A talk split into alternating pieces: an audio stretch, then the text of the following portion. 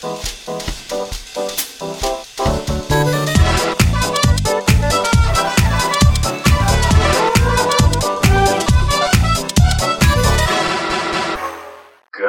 night. Hello and welcome to the Salcast on Sunday, the 31st of July 2016. I'm your host, Dan Trade. Joining me today, Zachary Burgess Woo. and Robert Kemp. Ooh. Do that again. Yeah, no, I couldn't. Think of, I didn't think of anything quick enough. That was why I haven't laughed how you did that. With. Like I couldn't think of anything, so I was just going to try and make the noise you made backwards, Backwards. except it's not really possible because I made a very short noise. Ooh. Woo woo. Woo. That That's just labouring it. I don't think that's making it any more like what Zach said backwards, is it? woo. No, no, it's sort of like looping in both directions. It's like it's a, it's a bounce. It's woo. Oh, I see. Bounce. Lol. Well, lol. Woo. It's a woo. How is everybody? Lol backwards is lol. Yep. But it wouldn't sound like that. It would be like lol. Because the the actual flick of the tongue is actually difficult to do backwards. You have to sort of do a reverse flick at the end of lol, lol, lol, lol, lol, lol, lol, lol. Lol, lol, lol, lol, lol, lol, lol, lol, lol, lol. Oh. Good, Oh. thanks. How are you guys doing? I have been bitten by bugs once again. Oh no! How did that happen? What? You went outside the house. I went out. I went outside. Yeah, What's the deal? Why'd you do that? You're gonna get bitten by bugs if you do that. yeah, I know. Went for another run, and now my ankle's Oh. looking a bit red. Get better socks. Get better socks. Yeah, I- that is the problem. Like when I run, I do wear like trainer socks, so my ankle is exposed. So I might have to. Why is that? Uh, does that help with the um, keeping cool with those trainers? Is that what they're well, for? but I guess. Well, I guess so you don't have to wear like long socks with shorts, right? Which looks a little silly. I don't know. This is the whole whole socks and sandals thing, right? Like you shouldn't do, but it's like like Yeah. long socks and and shorts. Is that is that or like normal socks and shorts? Is that okay? Normal socks and sh- shorts. Is that bad? I don't know. That's what I'm Do- asking. Do you have to cut Like- off all the way down to the? You just have to So those- pretend you're a footballer at some point because then you like they always They have have long long socks socks. because Get- of shin pads. Get so knee you have to like yeah. that's a that's a legitimate way to wear long socks and shorts, but only if you're wearing shin pads. So you just have to pretend. Do they actually wear shin pads? Yes, Yes. football. of course they wear shin pads. What are you talking about? It just doesn't really look like it because shin pads are like massive. Yeah, Not but really. they have long socks. Yeah. Yeah, they definitely wear those. I'm pretty sure.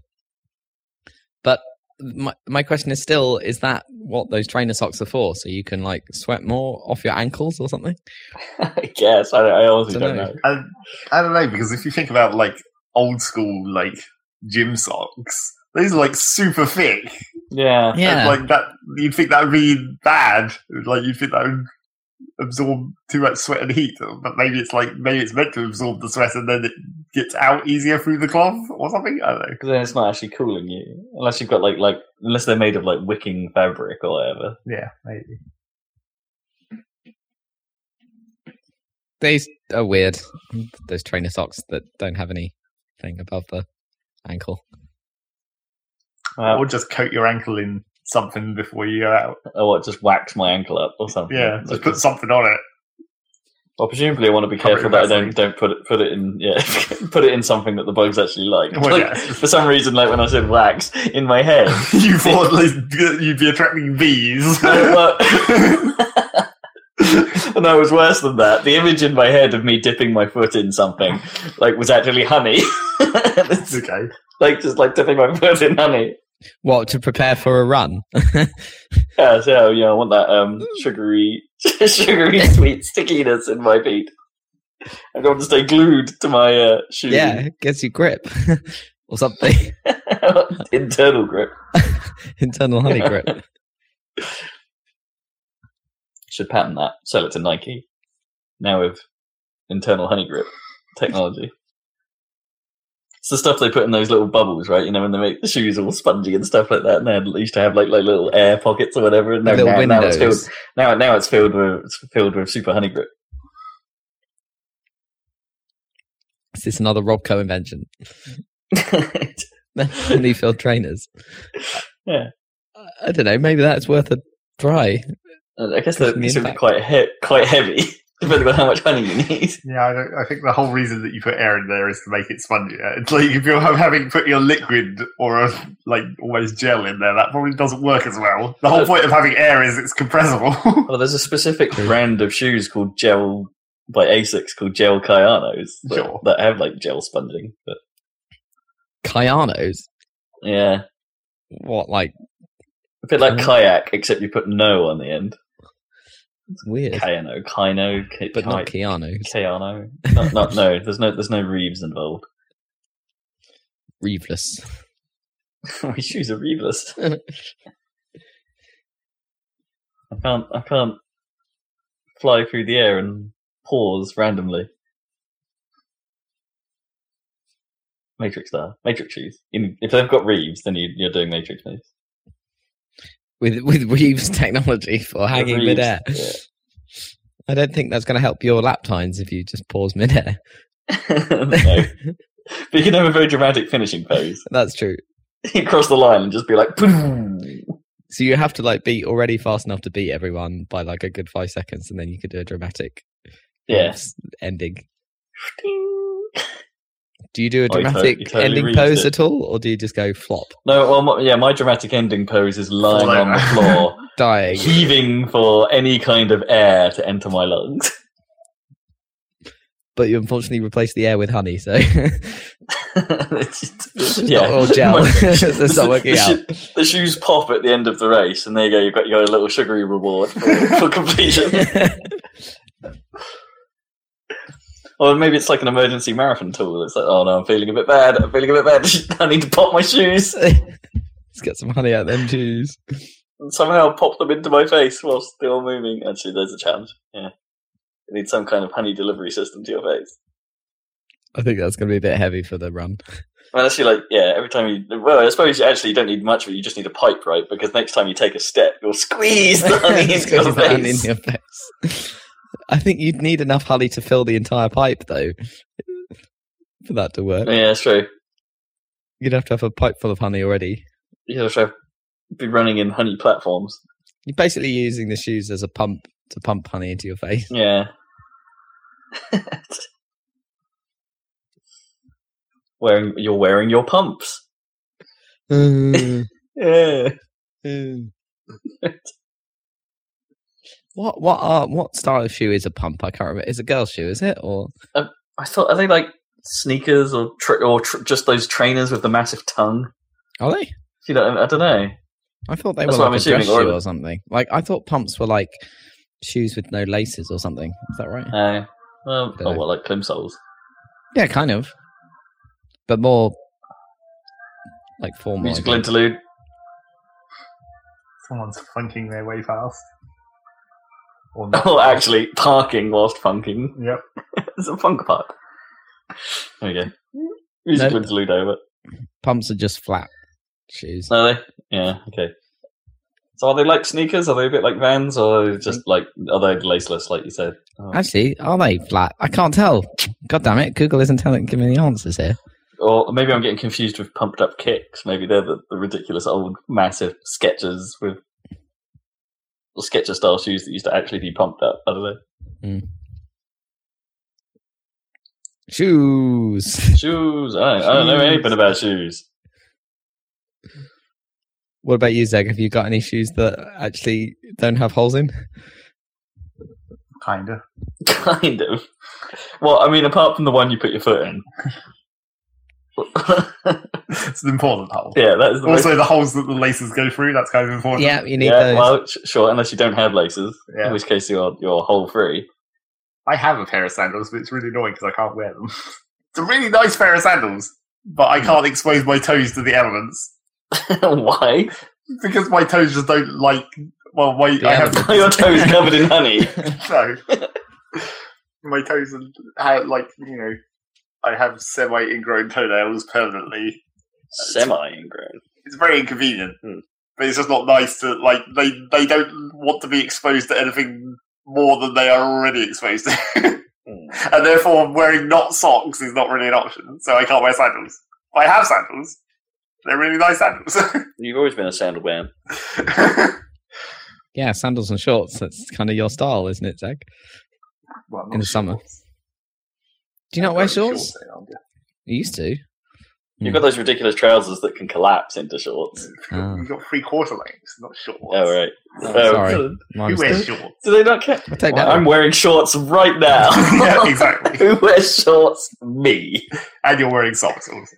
Well, yeah, because that's that's actually. Well, I've sort of got into the habit of wearing socks with my shorts when indoors, partly because my left foot was like, Fucked up. yeah, like not not because it was mass, just massive with insect bites and it relieved the itching, but actually before that it was messed up with athlete's foot, really, really badly.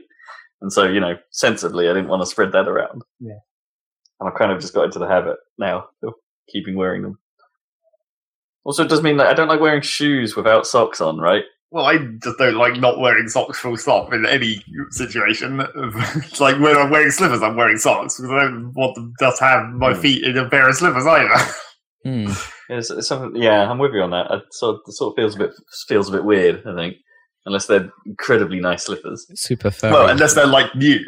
Yeah, As soon as they've been worn for any period of time, you're Yeah. introducing another layer of weirdness. It's not so bad wearing my uh, Skechers without socks. That's that's reasonably comfortable. But it just gets scratchy on the heel. Like all shoes get scratchy on the heel with me if I'm not wearing socks. That's, I have to do that. So if I'm pre-socked like I am right now, then it's not a problem. I can just slip slip my shoes on and go. For those dramatic exit moments. Yes, clearly. like checking to see whether Kippers has left the house unlocked. yes, very dramatic exit. Yeah, so that's happening. My foot is metamorphosizing. Met- metamorphosing? Did, or did I get it right the first time? First time? Possibly the first time. Metamorphosizing would be completely changing appearance, though, wouldn't it? Like um, like Well, a it- caterpillar to a butterfly or something. Well, from a normal foot into an elephant foot and then back Right. again. it's a temporary metamorphosis. Temporary elephant foot. So, yeah. Elephant foots look quite a lot different to human foots, to be fair. Foots. Feet, foots, Foots. feet, foots. I don't know. There's something quite nice about the word foots. Probably because it's not real. Maybe I just like not real words. That's quite possible. Possibly. Any house grouse going on, Zeg? Yep. Oh, A whole bunch. he's really whole bunch of enthusiastic about this. Well, this week, this week we got the the gas boiler put in. So Hold on. the- Is this kitchen Hold bitching or house grouse? No, it's house gas. Well, sort Okay. of both. Well, Let me know if it's. they took the cooker away, so there's not really been any opportunity to do anything in the kitchen because there's no cooker in there. Yeah, well, I guess that's your kitchen bitching right there. It's more of My kitchen bitching is that you can't do anything in the kitchen. Well, I not I did very much in the kitchen anyway. as long as you can make tea. yes, exactly. But like they put the they put the new gas boiler in, and it's just like, I mean, you you already know this because you own a modern house, sure. and I'm sure it's the same wherever that is. But like they call it an on-demand boiler. Yeah. But in reality, it's more like a 15 to 20 seconds after demand boiler. Oh, yeah, Yeah, that yeah, yeah. it's like, With how the is modern technology this bad? Oh, because it still It's lets alright the water run from what's in the pipes, I guess, before. no, it's Yeah, like it doesn't turn the fucking flame on until you turn the thing on, so it takes forever to heat up the water when it's coming Oh, through. The, it's Oh, like, that, that's a little different from our system. Yeah, we we uh, yeah we we have we still have a tank and stuff, and it comes from that. But sure, but it's just like why? Why is modern technology? Why? Who decided that to get rid of hot water storage tanks was a good idea? because people Just want 'cause it's more space in modern houses is the thing. Yeah, it But is the more hot water efficient. tank is just like it was in a cupboard anyway. yeah, but just think how much more of that cupboard you could have. Well, now we don't have any of that covered. In fact, Yeah. we've got less covered because the boiler is now where the airing cupboard used to be, and where the hot water tank used to be, it's just empty. There's hmm. nothing in there now. It's just pipes. Oh right, weird. I don't know where the airing cupboard's going to be now at this point. They probably don't have one, right? Well, It would just be a cupboard yeah, I guess because there's no hot water tank to like to steal it warmth to keep from. it toasty. Yeah. But yeah, they put that bloody gas boiler in. It's a goddamn 10 to 20 second demand boiler, which sucks. But the real problem with that is, is the, like, it has a combo sucking with the already sucky tap, tap in our bathroom, Okay. where, like, we, the, this tap was always shit, like, beforehand. But it's like, it's this really bad tap where you turn it, it's only one tap. You turn it 90 degrees, and like the first 90 degrees of turning is turning on and then turning up the cold water and then you keep turning it, and then like the second 90 degrees of turning is turning off the cold water and on the hot water. Right. So like the further you turn it past 90 degrees, the more hot water you're getting until it's all hot water. Sure. Yeah. But basically what that means is like if you're running, if you want to run a bowl of hot water, for example, for like washing your face or something, hmm.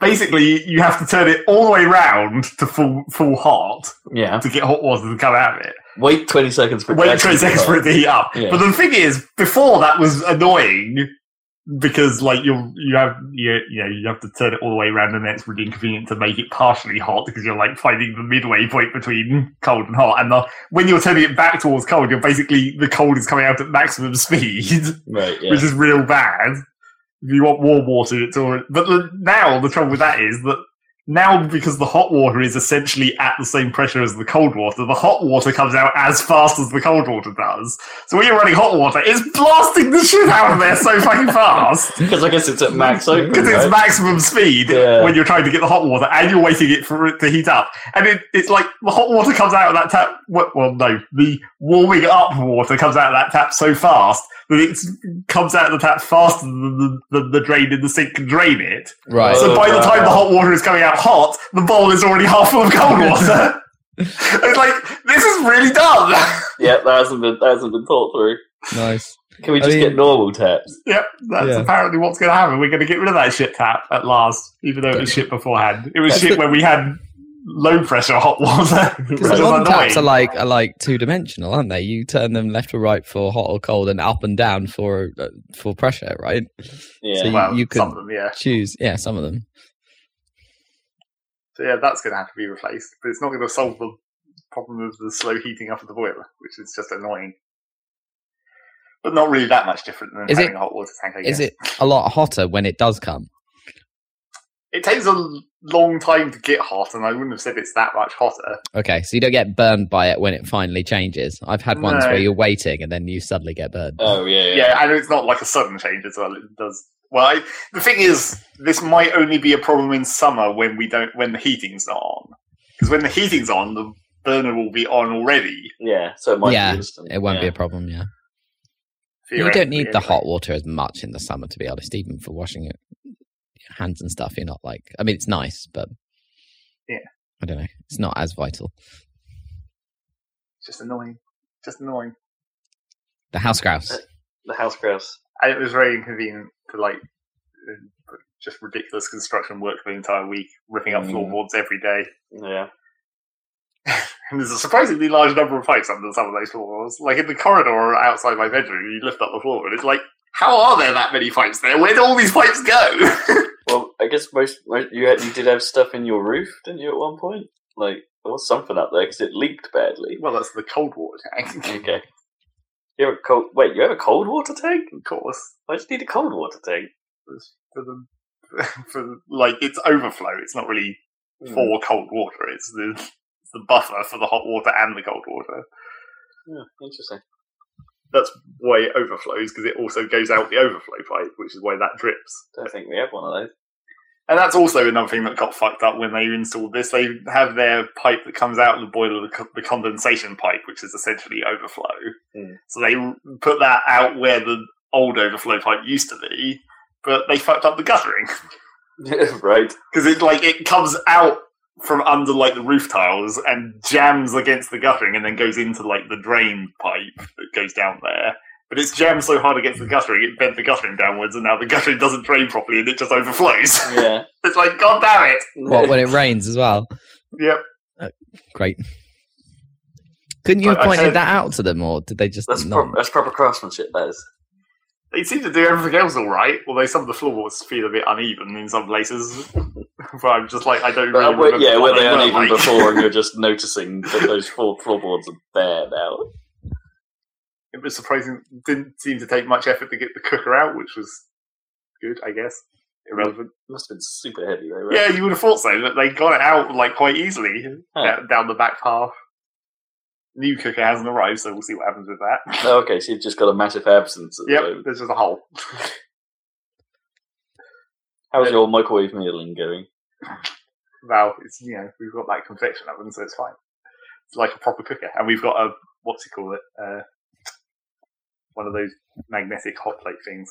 Oh, induction. Yeah, You've had that convection oven as long as I can remember, haven't That's you? a different Is it one. the Was it different? Probably not the same one. Okay. Was from when you remember. Yeah. Okay. Not the bacon microwave. yes, it's one of those. So yeah, that's been annoying and inconvenient, and like loud. Rob, you got any house grass? Well, not really. Nothing really has changed in the last couple of weeks for me. I'm trying to think. It's just it's, it's been a busy couple of weeks for me, but like for no particularly good reason. It's been well. I, I say- for no particularly good reason. One of those good reasons was I went to a wedding yesterday. You know, which Yeah. is always fun. That's a good reason. I went to a stag do Oh boy, yesterday. how, how brutal was it? Uh, pretty. I mean, ended up in a really shit club. So, and uh, I mean, it was Oh. drinking all day as well. So, yeah, Yeah. it was pretty pretty brutal. But you know, it's got to be done, I guess. oh dear. you guess. It was out. It wasn't in London. technically it no. No, it doesn't have Yeah. it was out. It was out in Bristol. So, like the you can actually find a properly shit club there, whereas in London, it's like they're all too like expensive to be shit. You know. Mm. You see, do you see what I mean? Or like you'd have to go out to Essex or something, or to like Croydon or something. To I don't- I don't think going to- London. I don't think going to a bad club is necessarily part of the No, it was the, for a it stag. was the end of it. I mean, we did like a one of those locked in a room things. So oh wow! cool. Okay, Yeah. yeah. How, what's that like? Oh, it was fun. Uh, you'd like it, that sort of thing. Did you get out? Uh, yeah. Um, yes. Uh, only just though. Um. Uh, Uh, we're pretty dumb. well, I'm pretty dumb. Although I solved a couple of the things, so it was good. Work as a team, I guess. Yeah, you have to you have to split your efforts, don't they, to have any chance? Yeah. I don't think. I'd be any good at like the Crystal Maze one that they're doing in London now. Oh sounds- yeah, yeah. Quite a lot of people seem to be very keen on doing that. It sounds ex- it's Yeah, that's- expensive as hell. It's definitely not worth it, in my opinion. But not that I've done done it, but I just assume it's not worth it. But you know, maybe it, it's probably a lot of fun if you do it with the right group. Yeah. Da, da, da, That, apparently, they put a lot of effort into it. So even Yeah. this little locked in a room thing was not bad, to be honest. No, it's it's it's a weird thing, isn't it? Like this, what this is suddenly a thing, but I Yeah. guess like you have to. I guess it does. It can still work as long as they refresh them periodically, right?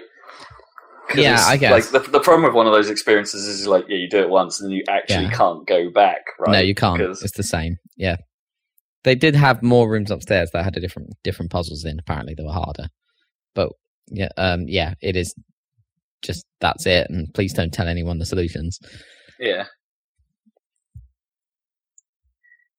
Yeah, and for the most part, I don't think I've heard of any any real super spoilering going on with those those things. So, No, people are quite good about these things. It's which been is nice. yeah, quite a lot of praise. Uh, and then I saw a news article about how cool it is that all, everyone who's seen this Harry Potter play hasn't spoiled it for for people. Oh, sure, Which yeah. pretty cool. I've heard very actually pretty much nothing come out of that. Yeah. Uh, apparently, it's really, really good. Uh, Yeah, but, I- but I if you want to good go and things. see it, you probably have to wait a year or something. Uh, yeah, tickets. as if it's still running in a year. Yeah. Oh, it will be. I bet it'll probably run for ages. they'll probably make a film of it in a year. Well, they've already got Fantastic Seven. Beasts coming out. What? What's Fantastic Beasts? Oh, it's um, for it on YouTube the other day. It's a spin-off. It's Wizards in New York. You were- It's in New York in the 30s or something, right? But it's Okay, that actually yeah. sounds kind of cool. No, it could be cool. wizards. It's Eddie Redmayne. Um, Wizards. Ah, There might be uh, there might be gangsters. When is it set? There The might be gangsters, or the but there'll be gangster wizards. Yeah, we never know. Atomic gun. No, in the twenties. Yeah, so that might be quite good. Ballin'. Baldwin. You seen any movies lately? Do you see the Ghostbusters or whatever? No, we didn't see Ghostbusters. I No, mean, I we, we seen sort of we, we sort of want to, but like the, the it seemed to go off the in, at least in Ipswich it went off the convenient time schedule Oh right, yeah, real, real real quick. So we did check out that Star Trek Beyond though. yep. I've seen that.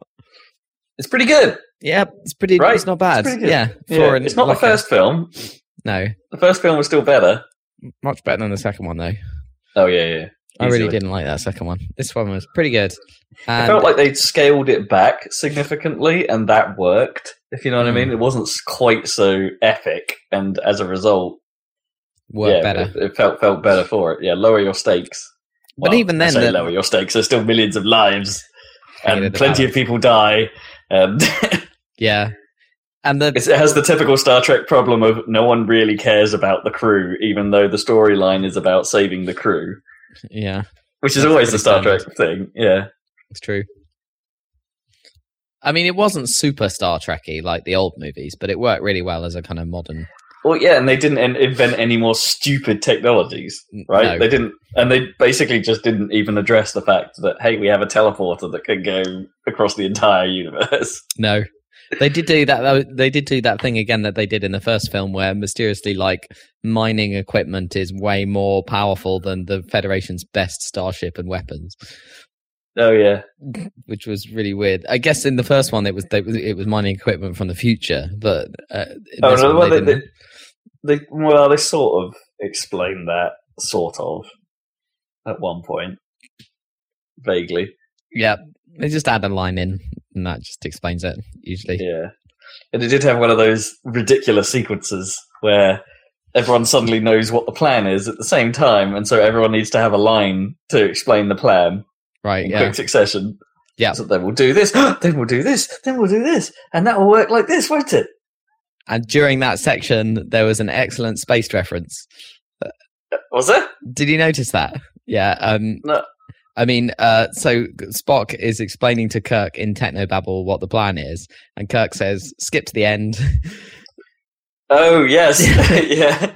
I missed that. which is clearly awesome because Yeah. Simon Pegg like co-wrote it. So that that was pretty cool. Although it was obvi- Yeah. pretty obvious that he co-wrote it because there was a lot more Scotty in than there has been ever. There was a lot more Scotty in it, yeah. But you know that's fine. which is cool. At least Bones quite- was in it as well. Yeah. No, no, no. They make good use of the cast. There's no, Yeah. no, no, no problems there. Although, like, like Gnome, Gnome's not wrong in that she just goes, "Oh man, that guy that plays Bones, Karl Urban, he's really bad." Right. Yeah. But you know, he's kind of bad in the same way that I think Bones should be bad. Right, yeah. Because Bones was always like quite over the top or whatever. Yeah, He's that his actor guy, but he's, he's, he's like, Forrest Forrest Kelly, whatever his name is. don't know, but yeah, like yeah, it was always like every everything that could possibly happen was was like you had to get all emotional about, of just be angry at everything, and that carries over, so that's fine. Yeah, indeed. Yeah, thumbs up. Yeah, it's a good film. Back on form. But what are they going to do now? They can't have the. Uh, they obviously can't have Chekov back, and Chekov No. actually played a bit more more of a role in this one. Yeah, yeah. I don't know. I think of something. I think that uh, what I heard was they're going to do one with uh, Kirk's dad. So they're going to bring Chris Hemsworth back, who was in the first film as Kirk's dad in the opening sequence. Huh. They'll have to You know, Thor. Hemsworth quite a bit, yeah. Uh, well, that no, he He dies. died. In, in that. so so It's going to be in there's- the past. it'll be some kind of time travel thing. No, no, the Star Trek Generations again. Yeah. Yeah. That's, except like within their own, like, there won't be no TNG reference. Do you reckon they'll ever go TNG with this?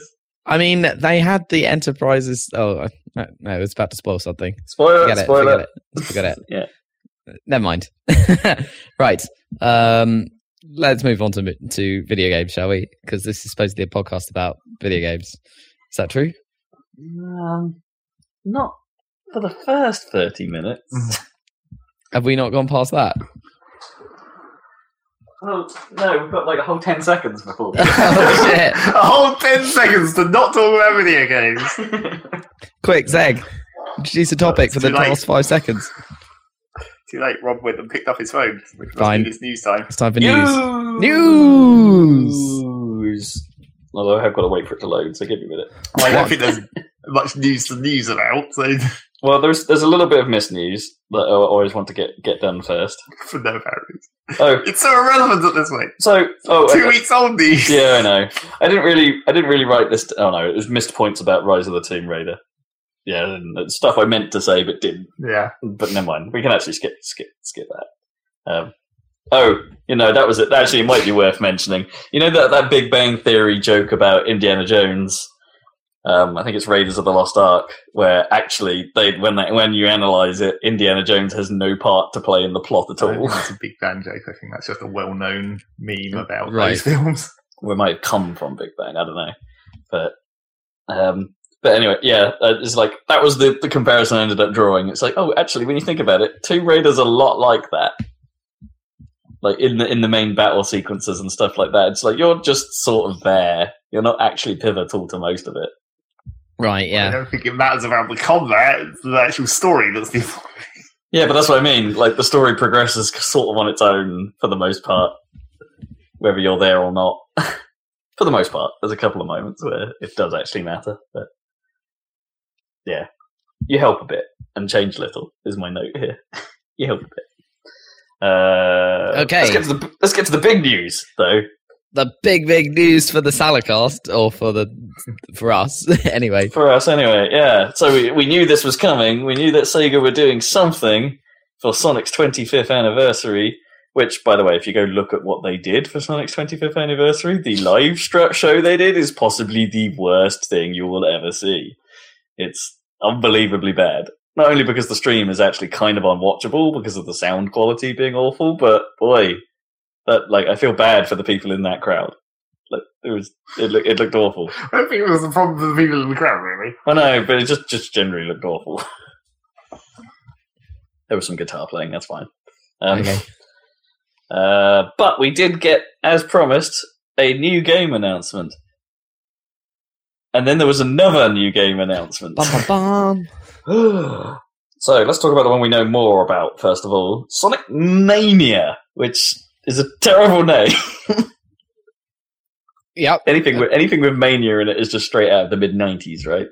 I mean, Uh, that what was maybe what they were going going for, for. yeah, maybe, but Should have just called it Sonic Crackers and actually brought that into and made it a real game. yeah, but that was Sonic. That was what Chaotix became, right? yes. Sonic Crackers. Like, wasn't that ROM also sort of labeled Sonic Four? Mm, sort of, yeah. Yeah, It was real fucked up. yeah, it was real. It was real weird. Um, uh, yeah, so Sonic Mania is a return to very much the. I, I want to say it's a sort of amalgamation of the Sonic One, Two, and Sonic CD looks. right. Um, so they go full on pixel art, full on, uh, you know, yeah, that style, that style. Not not like uh, they've tried to take o- the old Sonic look and up res it like they did for Sonic Four. They're going they're going all the way back, um, and it looks interesting. Um, so it's it's like they've said it's going to be like a blend of um, remixed old stages uh, with uh, a mixture and a mixture of brand new stuff. Mhm. So they've shown they've basically shown two stages at this point. They've shown the Green Hill uh, Green Hill Zone level, which mixed bits of Emerald Hill with the first stages of the Mega Drive one. Like with some clearly, there's just some level design taken straight out of the Mega Drive stages and put into this thing. Which a little bit of me is like, ah, that's maybe that's not that interesting after all, because it's just going to Mm. be like Sonic One and Sonic Two again. Which you know, rather than just a, a brand new stage, it looks it does look like they've cut and pasted bits of the old stages out, and it's like ah, maybe that's not so hot. I mean, they seem to have nailed the look of it, but then how much did they just copy paste the sprites from the old games? I don't know. How much of it has been has been fully remade, but they're clearly much higher resolution sprites. I don't know. Are they? It, like, Yes. it, it looks like, uh, like when I examined it, it looked like actually it's not that much of a bump from the original, like in terms of the actual res it's running at. I don't know, I would say it's at least double. Yeah, I don't know. Maybe, maybe warrants a closer look, but yeah, I think it might be doubled. yeah, maybe, maybe. It's, it still looks uh, pixely enough yeah. that the effect isn't lost. Um, uh, yeah, and that is due out early 2017. Oh, not So long we're- then. Really? Mm, Relatively. Not, well, not long, but you know, like six months. well, least. until it gets Yeah. delayed, you know. until it gets delayed. Yeah, Right, yeah.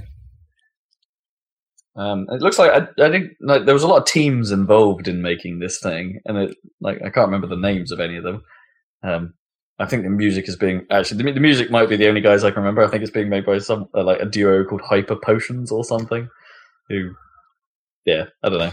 Are they the people who? So what's the deal? Are they the people that made Sonic CD or whatever, remade it or whatever, and then got it got released as officially? Yeah, I don't. I don't know. I honestly don't know. That that would sound reasonable, right? Mm, like, yeah. so if if Sega took on the guy that redid Sonic CD to be like, hey, you seem to know what's up. I mean, I think they're using his engine. I think it might just be him. Oh, right. That it's Yeah. actually just the Sonic CD engine. Just No, I mean because he like remade, like it.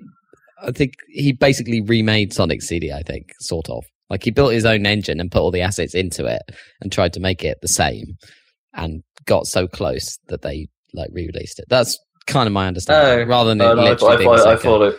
Okay, I thought it was different. I thought he went in and took literally took the original and coded fixed all its uh, problems. fixed it up. I think it's the other way. I think he started again and got everything from the original Yeah, cool. into it. Well, And it's I not think- like that hasn't happened several times for several different grades of Sonic. There's No. like all the Sonic 2 stuff. And, well, yeah. In theory, the Sonic Two HD project is still a thing. yeah. Um, even though that what that's like six years old now. That project was. Mm. um, yeah, I don't know. It, it, color me interested. It's they they haven't. Yeah, they've tried the retro approach before, but they've already always done it from a slightly bizarre angle, right? Sonic Four isn't isn't that isn't what you want. Mm. Um, so yeah, this this I mean, it, it looks like it's a Sonic game, like the early ones. So exciting, exciting. Yeah, but the question is, like, what platforms and how much is it going to So they've already said that. Uh, well, they haven't said the price, but the, the platforms at least they, it's going to be PS4, Xbox One, PC, and NX, making it probably the second game we know that's coming to NX. Hmm. Uh, yeah. Oh no. Well, maybe I'm getting confused because that might my notes are actually about the platform stuff are attached to the other game that they announced, Yeah. which is as yet untitled, but pretty much looks like it's going to be Sonic Generations 2. Right. Right. Yeah, that's what it looked like from the, the, the kind of teaser trailer they released, right? Mm. It's like, oh no, the world is in peril. Sonic can save, but it, it, Sonic isn't enough. We need someone else. The old Sonic as well. The other Sonic. yeah, yeah, the other Sonic.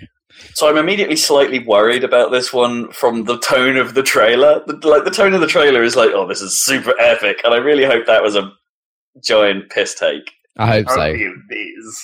No, It's not uh, like the it's not like Generations theoretically didn't have an epic story. It's just that they didn't make much story. It could have been a lot more epic if they wanted to ex- extrapolate on their time eater malarkey, but they just were like, no, let's just look, let's just have a really basic story and just leave it at that for this Sure. game. yeah, you like- could easily convert that into like a more epic, like time travel, massive destruction. but I don't want my Sonic games to be anything to do with that. I want my Sonic games to be like like Sonic Colors, you know, that sort of irreverent. Uh, we don't really care too much. We're just having a bit of a laugh storylines. I want it like Sonic Boom the cartoon, not Sonic Boom the game. but it's still like they can still have the you know epicness of it to some extent. To, to some extent, yeah. As long as the like the majority of it isn't like that. and it, it's like regardless of the setting, it's still fucking Sonic. So at a certain point, it is it's always still irre- irreverent because that's just what that character is. Well, you hope. You'd hope. I don't know. So even Sonic 2006, uh, for as dumb as that got when that tried to be like dramatic and epic with like giant burning city and stuff, Mm. it still was dumb Sonic game at a certain stage as well. Sure. Yeah, the 06's tone was too far in that. And, and like even though, even though that's a dumbass game through and through, it played itself a little bit too seriously yeah, for me. Um, uh, yeah, so uh, well, you know, generations. T- if, if even if they call it something else, well, it looks like it's going to be a generation style game. yeah, but you don't. but- you don't really know that. no, we don't. We haven't seen any gameplay, It's but I'd be either- surprised if it wasn't. It's right? either Generations Two or it's a it's a a solid game where both characters play levels. oh god, this is Sonic Crackers. Well, it's it's it's either gen- if it's because if it's Generations Two, that implies that the it, that the levels are going to be re like reimaginings of old levels. Uh, yeah, Whereas maybe. this could Hmm. be a new game. yeah, Like with completely new levels and stuff, but just with that two just character with, just, with, mechanic. just with both classic and modern styles. Yeah, I think you're right. Actually, maybe maybe they can't. Maybe they don't want to go into the well of making another one of those again. yeah, Like maybe they will have to be all original. In which case, that's even more interesting. I think that's more likely. More bad. Hmm. that that's where they could get into like making it too epic. Yeah, Where it's just like, oh, all the levels are going to be dark and Yeah, all- like, all the destroy levels. cities and shit. yeah. Although if they did a casino world that was a bit destroyed, that could be interesting. I guess. Yeah, but like the neon sort of half works, or the Knuckles comes and turns off the lights. Yes, exactly. uh, yeah, there's a lot. Uh, I I still, I, I don't think they couldn't plumb the wells and make a mm. Generations two. yeah, You know, as we've said, there's a lot of levels that perhaps they tried. There's just a lot of good levels they didn't touch yeah, in, exactly. in the last one. So, or that they sort of did touch and put them on the DS version, and maybe they would have been better in the full one. I don't know. What I want to know is like that if it's, if we're still sticking with the time travel thing, apparently because the mm. two Sonics exist, mm. where when are we going to go back to Sonic CD? I mean, come on. They didn't even have one Sonic CD level in Generations apart from that Metal Sonic boss fight, technically. Yeah, they that, brought- they- that they- barely counts. Yeah, they brought back Metal Sonic and sort of alluded to the music of that. Well, and the level, I guess, Stardust Speedway, sure. it was in that style. It was just like it was just a straight platform. That's not actually that doesn't count. Yeah, no. So they didn't they didn't touch any of CD. But then I, I'm not entirely sure that CD's levels were that, other than perhaps the, the sort of techno like Green Hill Zone or whatever they called it. Um, Well, I, I think what they should should uh, I don't know what they should try and do for um, if it was another Sonic Generations is try and add more of the like sub mechanics because they had like the wisps in the Planet Wisp level. yeah, And it's sort like that's fine, but let's have a Sonic CD level where you time travel just because Hmm. irrelevantly, but just just do it. Maybe, maybe like not a not a like failable time travel. Just make it like part of the level that you just go into a time travel sequence at a certain point and it changes all the look of the level or something. I don't know. yeah, maybe, maybe maybe it's purely visual, Yeah. like just part of the stage. Yeah, I mean that's a cool thematic thing to do. Especially if yeah, if you're doing like if the time eater's back or whatever, like the Or I was thinking the ultimate, like clearly the ultimate version of this game with the two Sonics thing is not actually to do it in Generation style where you have one Sonic and the other Sonic. You do it like Sonic CD where you time travel, but when you time travel, it just changes into the old Sonic 2D levels. oh, Uh, that could be fun. yeah, that'd be cool. That could be fun. Yeah. Or would you do something like Crash, where it's like perspective changing, col- like well, that'd probably be quite difficult to It do would on be a quite Sonic difficult. level scale. yeah.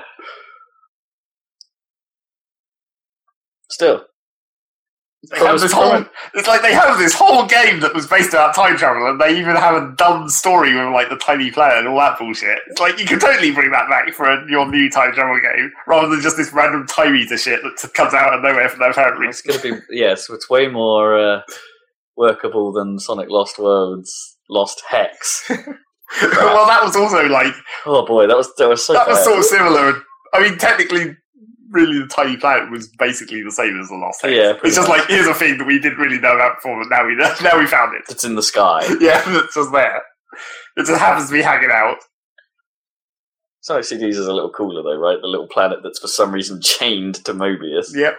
And also, Oh, yeah. I remember that. Yeah.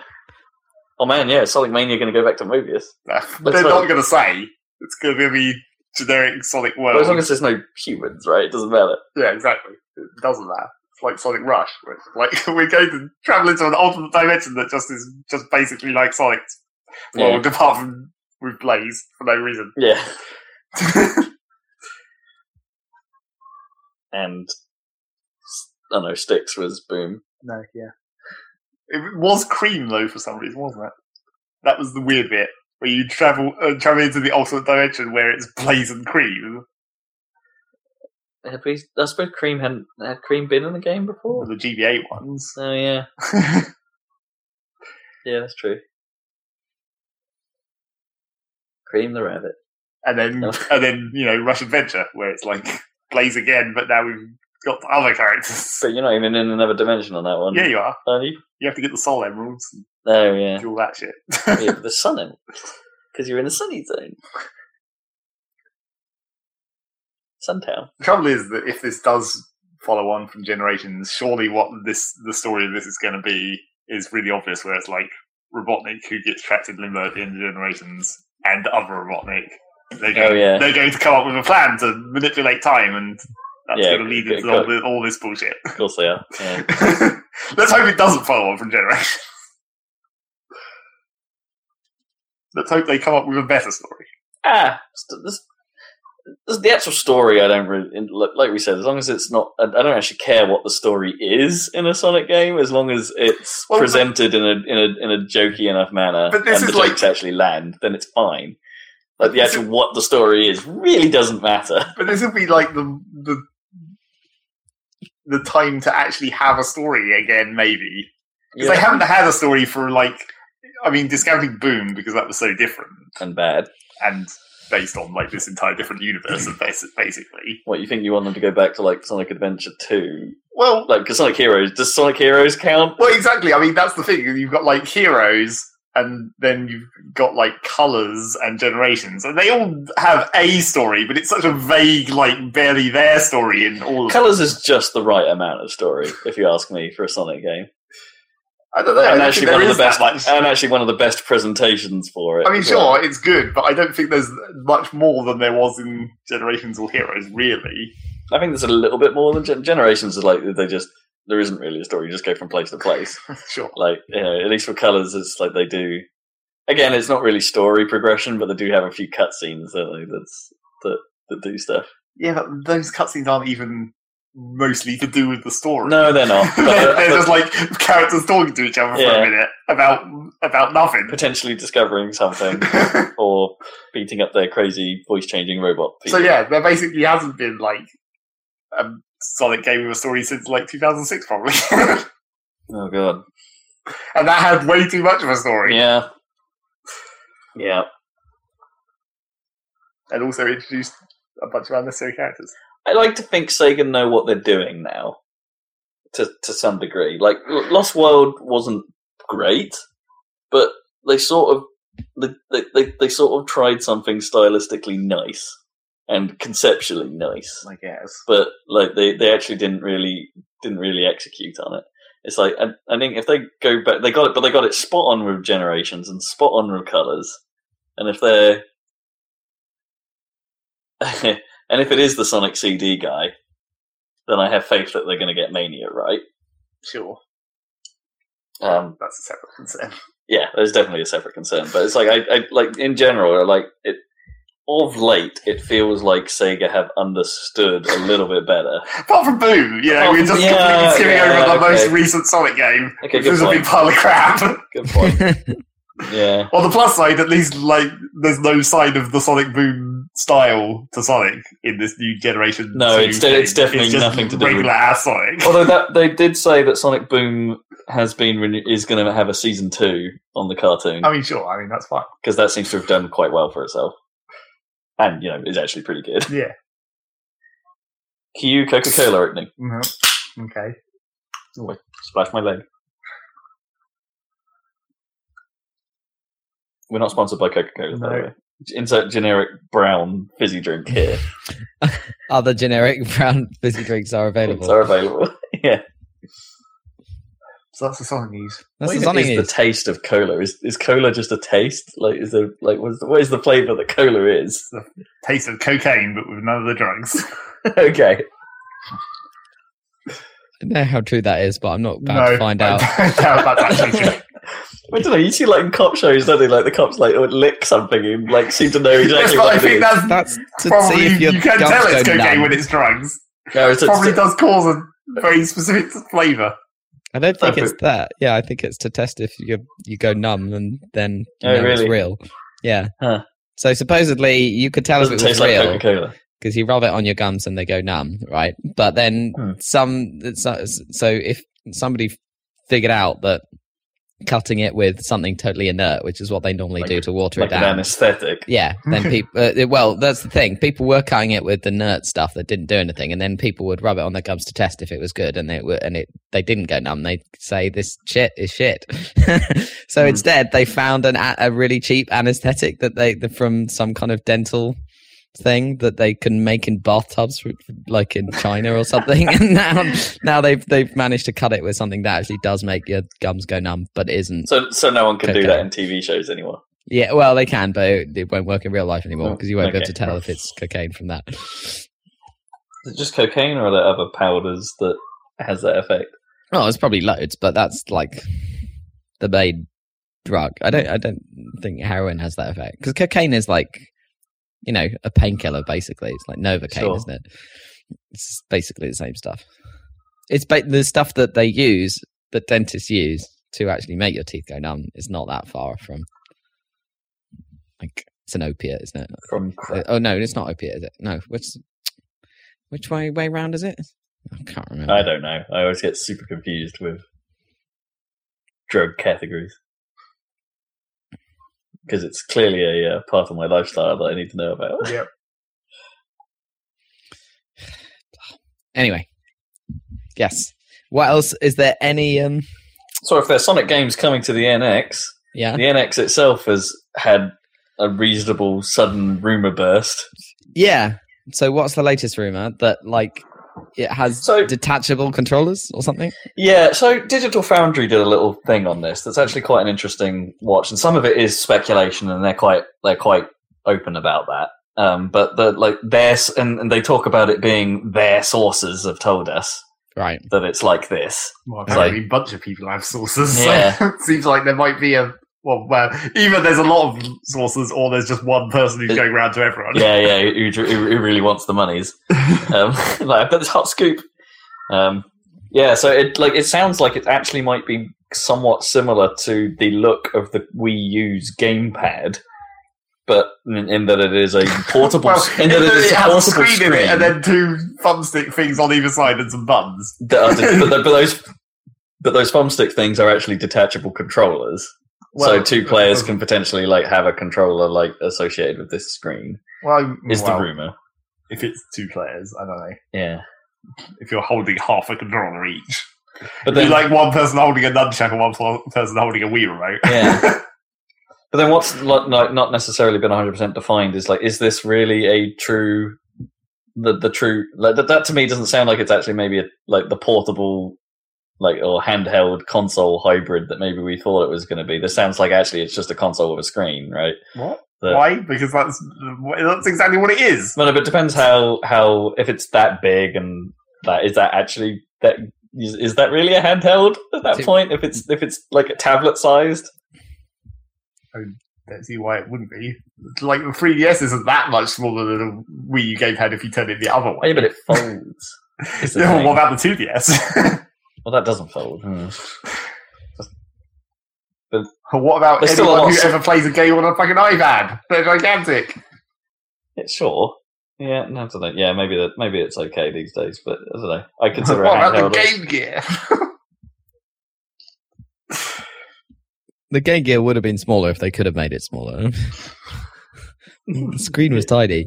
Well, the Game Gear was basically only gigantic because it had so many batteries in it. Yeah, it had like six double A batteries, and they I think went it was in eight, wasn't it? No, it was, it, it was six. It was six. three on each side. Yeah. uh, yeah, and they did make up probably about at least a third of its size was battery. Although that's probably not that far off modern tech, right? Like that they'd be. I don't know. Anyway, whatever. Uh, so that's the rumor that it's that kind of form factor. Uh, pos- presumably, it has some kind of TV ability to like play on TV as well, but it doesn't sound like from these rumors that it means like the original rumor was that hey, when it's maybe in portable mode, it has less power than when it's in console mode. That doesn't seem to be- be right. Yeah. No, that it seems like it's just one thing, right? Which kind of makes logical sense from the development standpoint, right? No one Yeah, wants to be yeah. trying to make a portable mode and a uh, and a and a, a console mode for every game they make. Um, but yeah, I, but that that still might be a thing. Like, so this got me wondering. It's like if they have a TV out and this little extra screen, is the little extra screen or tablet can it still be like so they can do games that have one thing on one screen and one thing on the other screen? Are they still attached to this idea of dual screen play? they mm, they don't seem. I mean, if you look at the Zelda, doesn't seem to have that much going going on. In terms Well, of yeah, but Wii U that, does, that game doesn't count because that's also still designed for the Wii U. Yeah, Well- but they'll have to work on NX. So the fact Yeah. that they're downplaying the second screen thing, kind of Indicates that maybe what's not important. Yeah. maybe, yeah. maybe we, we we just don't know on that front but uh yeah so like the, the sources say that it is pretty much going to be like a uh you know t- it's it's tablet technology basically it's it's got an like ev- the current rumor states fairly specifically that it has an nvidia t- an, an nvidia nvidia tegra x1 chip Right. in it And they're quite powerful, may right? For they're, mobile. they're, they are probably i think they're the most powerful graphics chipset you can get for mobile For platforms mobile, yeah. um, but there is like based on Nvidia's new Pascal technology that's in the, the the 10 series cards. There is an X2 chip coming fairly soon. Hmm. So the thinking is that maybe this is a temporary placeholder, and hence why they haven't announced anything or can't release until March because they're waiting for the X2 chipset to Right. actually be manufactured. Doesn't- Possibly. Doesn't seem that likely though because this is It seems a bit, Nintendo. yeah. It seems, and it seems, a bit, Nintendo aren't cutting edge in any way. and No. it seems a bit late in the day for that actually to be a thing. Yeah, it seems like Um, they've probably decided on the hardware by now. Like Yeah. Yeah.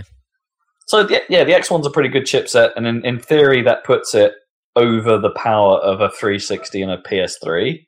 Mhm. Which to me sounds like, oh, actually, you know what? That's not far off from what the Wii U is. So maybe this might not actually be a power bump in its Right. current form. Um, so it, and is that a good idea? Does that is that does that have any point? Does if if it's not a power bump over the Wii U, why are they making this? Other than the fact that you know Wii U as a brand is a bit of a Oh failure. yeah, that's why. That's why.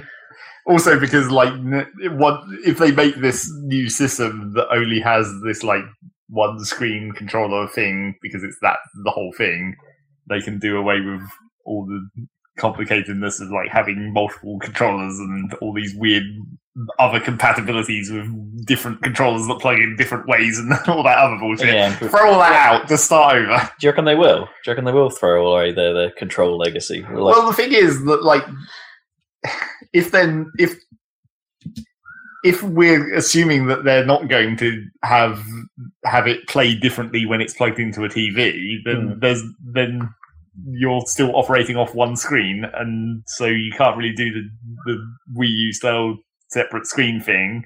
I mean, you could theoretically have it like sync Wii remotes or something, I guess. you still need, a 'Cause it- sense, we you all- still need the sensor bar port and stuff like that, then, or have some other form of sensor, or maybe the Well, device sure, if that's like attached to the base station Yeah. part of it. But it's just like I don't see like it oh, it doesn't sound like it's designed to be a console like a multiplayer console. It sounds like it's meant to be like a 3DS, like a solo. You you have one. apart from the two controller rumor. Well, apart from that's not actually a rumor uh, that suggests multiplayer. That just suggests that you can detach the controllers off the giant heavy screen part when you're playing with it attached to the base okay, station. fair, fair, fair enough. Yeah, no, that's that's an interesting point. I think like what most of the stuff I've read has assumed that oh, there's two things that detach, therefore it's going to be like um, two little con- two little NES controllers or something come out, or I mean, Yeah. you know, they could. I mean, you have to assume that those two controllers aren't going to be identical because that would be dumb. when they're attached. Yeah. Well, or or would it? well, I mean, well, I guess it depends, like what sort of. Because if you, if they're attached, you still you end up with a dual stick. Well, it, Controller, it right? depends what sort of layout you want, I guess. Hmm. Because, like, well, as long as, or we can only hope that Nintendo have learned not to put the analog stick above the buttons. Mm-hmm. That'd be Yeah. nice for a start. right. sure. Yeah, yeah. But then having the analog stick above the buttons is the only way that works as a separate controller. Because if you have the analog stick below the buttons, then when you detach it, it's like the analog stick is in the middle of this little mini controller. yeah, it wouldn't work, would it? Yeah. yeah, it's interesting. I I think they'll probably stick to their design. I like they might like the symmetry. I don't know. They probably won't offset the sticks. Is like is, is, is all I'm thinking. sure. I mean, stick offset isn't that necessary. It's just like, It's just a standard, right? Everywhere else, well, it's just Well, uh, like, why not- is it even a standard? because like, who who decided that that was Yeah, the easiest way to is- make it work? it is a weird, slightly weird thing of controller design, isn't it? That like that we've ended up with there. Because it's not like the PlayStation, the early PlayStation ones had both the analog sticks at the same height. Just you No. normally use both of the analog sticks back in the, Well, yeah, old days. up until PS4, they were they, they stayed in the same spot, right, in the middle of the controller, which isn't necessarily the most comfortable place for them to be. yeah, Um, but it was fine, I guess. Although I do have a problem with like all PlayStation controllers, where if you fall off the stick, you tend to fall off onto something important. Like when we're playing Towerfall on PS4, um, you can fall off the stick onto the PS button really easily, and that happens all the time when we're playing that game with the Cambridge crew. And it's just like, oh, really? And it's like, you know, things are a little bit too cramped on a PS4 controller for me, anyway and for for well for us that have been playing it. There's something about the the bulkiness of the bone controller that's nice. I saw some people like doing um speaking about controllers. I saw some stuff about um people getting their hands on um Xbox Design Lab controllers. Oh Uh, yeah. there's a few there's a few of those going out to uh press people, and it's uh yeah generally generally they seem they seem quite impressed with it because this is the first time they've seen the re- the revision of the Xbox controller right? Because these are the new Xbox controllers. So there are subtle differences here and there.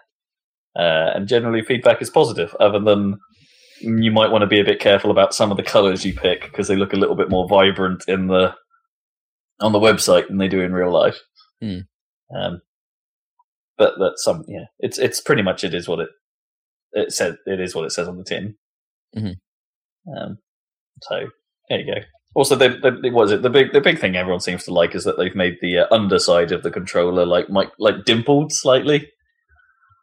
So it's a it's, it's got like a grip on it um, and apparently that's really nice Oh, that's cool. Is that like a new? I guess because that wasn't on the pro one, the elite one, or whatever was it? no the uh, well the elite might have it anyway Right. The Elite has a lot of things on it. I, I can't actually remember, but it might it might have that sort of dimpled grip. But now that's just on the normal controllers. Hmm. Um, and there has been some rumors that actually, if you're trying to use the Bluetooth mode on the controllers with a Windows PC, that's actually a terrible way to use that controller, and that Windows actually isn't very good at using Bluetooth controllers. Oh, really? On every other platform, like uh, like if you try it on Mac and Linux, it's Well, fine. It's fine. Oh, great. Like so on Windows, you're better off still plugging it in or getting one of those wireless adapters to Hmm. use the proprietary wireless rather than Bluetooth. Why can't they just make one with a cable? Why an Xbox 360 controller the best controller for PC? sure, because they don't want to make two controllers. yeah. But except they kind of already are, I suppose, if they're making the Elite. They're making infinite controllers because of all these Uh, color I, guess, I guess. Well, yeah, kind of. They've just got a factory making the same parts in different colors, right? That's probably way easy, easier to make a, the same part Well, in a different color. It's just plastic. Yeah. It's like it's not like the insides are different. No. Uh, controllers, internet, blah blah blah blah. Uh, no Man's Sky's PC version got delayed Well, Not much by though. two days. Yeah. Okay. I just thought that was funny, Distribution, funny to bring up, just to feel like No Man's Sky got delayed again. Again. Well, it looked like it might be completely fucked when they had that patent problem again. Oh yeah, I heard about that. Yeah, although they they well they won, didn't they? Their battles Well- with Sky and Well, the yeah, the Sky thing, but the, not not the super formula thing. what's the super formula thing? Well, apparently the the procedural generation thing, the maths that they used was a patented formula. Oh wow. But this might just be patent trolling. It's hard to tell. probably. And yeah, even if it is patent trolling, it will just get settled, so it'll be relevant anyway. Hmm. this this late in the game, Sony will. Yeah, Sony will make sure that that's not a problem. Because it seemed like the patent on this on this formula, which may or may not be the same formula, is like it, it's not. It, it's one of those like patent law things where it's like maybe it's not specific that you can't use it for Something procedurally else. generated worlds and not 3D. It's like this fo- formula is to make 3D models. And does that necessarily include entire planets? I don't really know. Hmm. But whatever. It's like it doesn't seem like anything's come of that. No one's been saying anything. It was just like it happened, and then I guess while it's still, even if it was like, is it one of those things where if if the, it's up in the air, like what, what it doesn't necessarily stop the product coming out, but like what what will happen is it will end up affecting bottom line royalties, yeah, right? you might just end up having to pay someone. Yeah, or you'll release a game that can't make money because all the money has to go to the owner of this formula, or some some some garbage like that. Ah, patents. How stupid they are. Um, and while I imagine someone probably worked very hard at making that formula and probably has earned his due. So there. Uh, final bit, final bit of tiny bit of news. This is or non-news, I guess you could call it. Uh, the Rocket League developers have basically come out and said, "We've got crossplay ready to go. We're just waiting for Sony to give us permission um, to to allow them to do Xbox to Sony to to, to PlayStation crossplay." It's like so it's got to the point where it's actually all ready, but Sony hasn't said yes. I mean, Sony have never actually said they're open to the idea. Mm. Like, they, well, actually, no, they, that's exactly what they said. They said they were open to the idea, but not. That's not a yes, is it? It's like, well, we'll No. think about it. yeah, I thought Microsoft was going to be the one that was more of a trouble though. Oh, yeah, they sure. Took ages to even allow the first half of the crossplay. yeah, sure. Yeah, Microsoft have definitely been more cagey about this in the past, unless you're playing a game that is on Xbox and games for Windows. Yeah, Uh, so they, they seem to have been super helpful, as it turns out. I guess because they are Microsoft are playing catch up right now. They'll be open to anything. it still makes me wonder how that actually manifests when you're playing the PC version.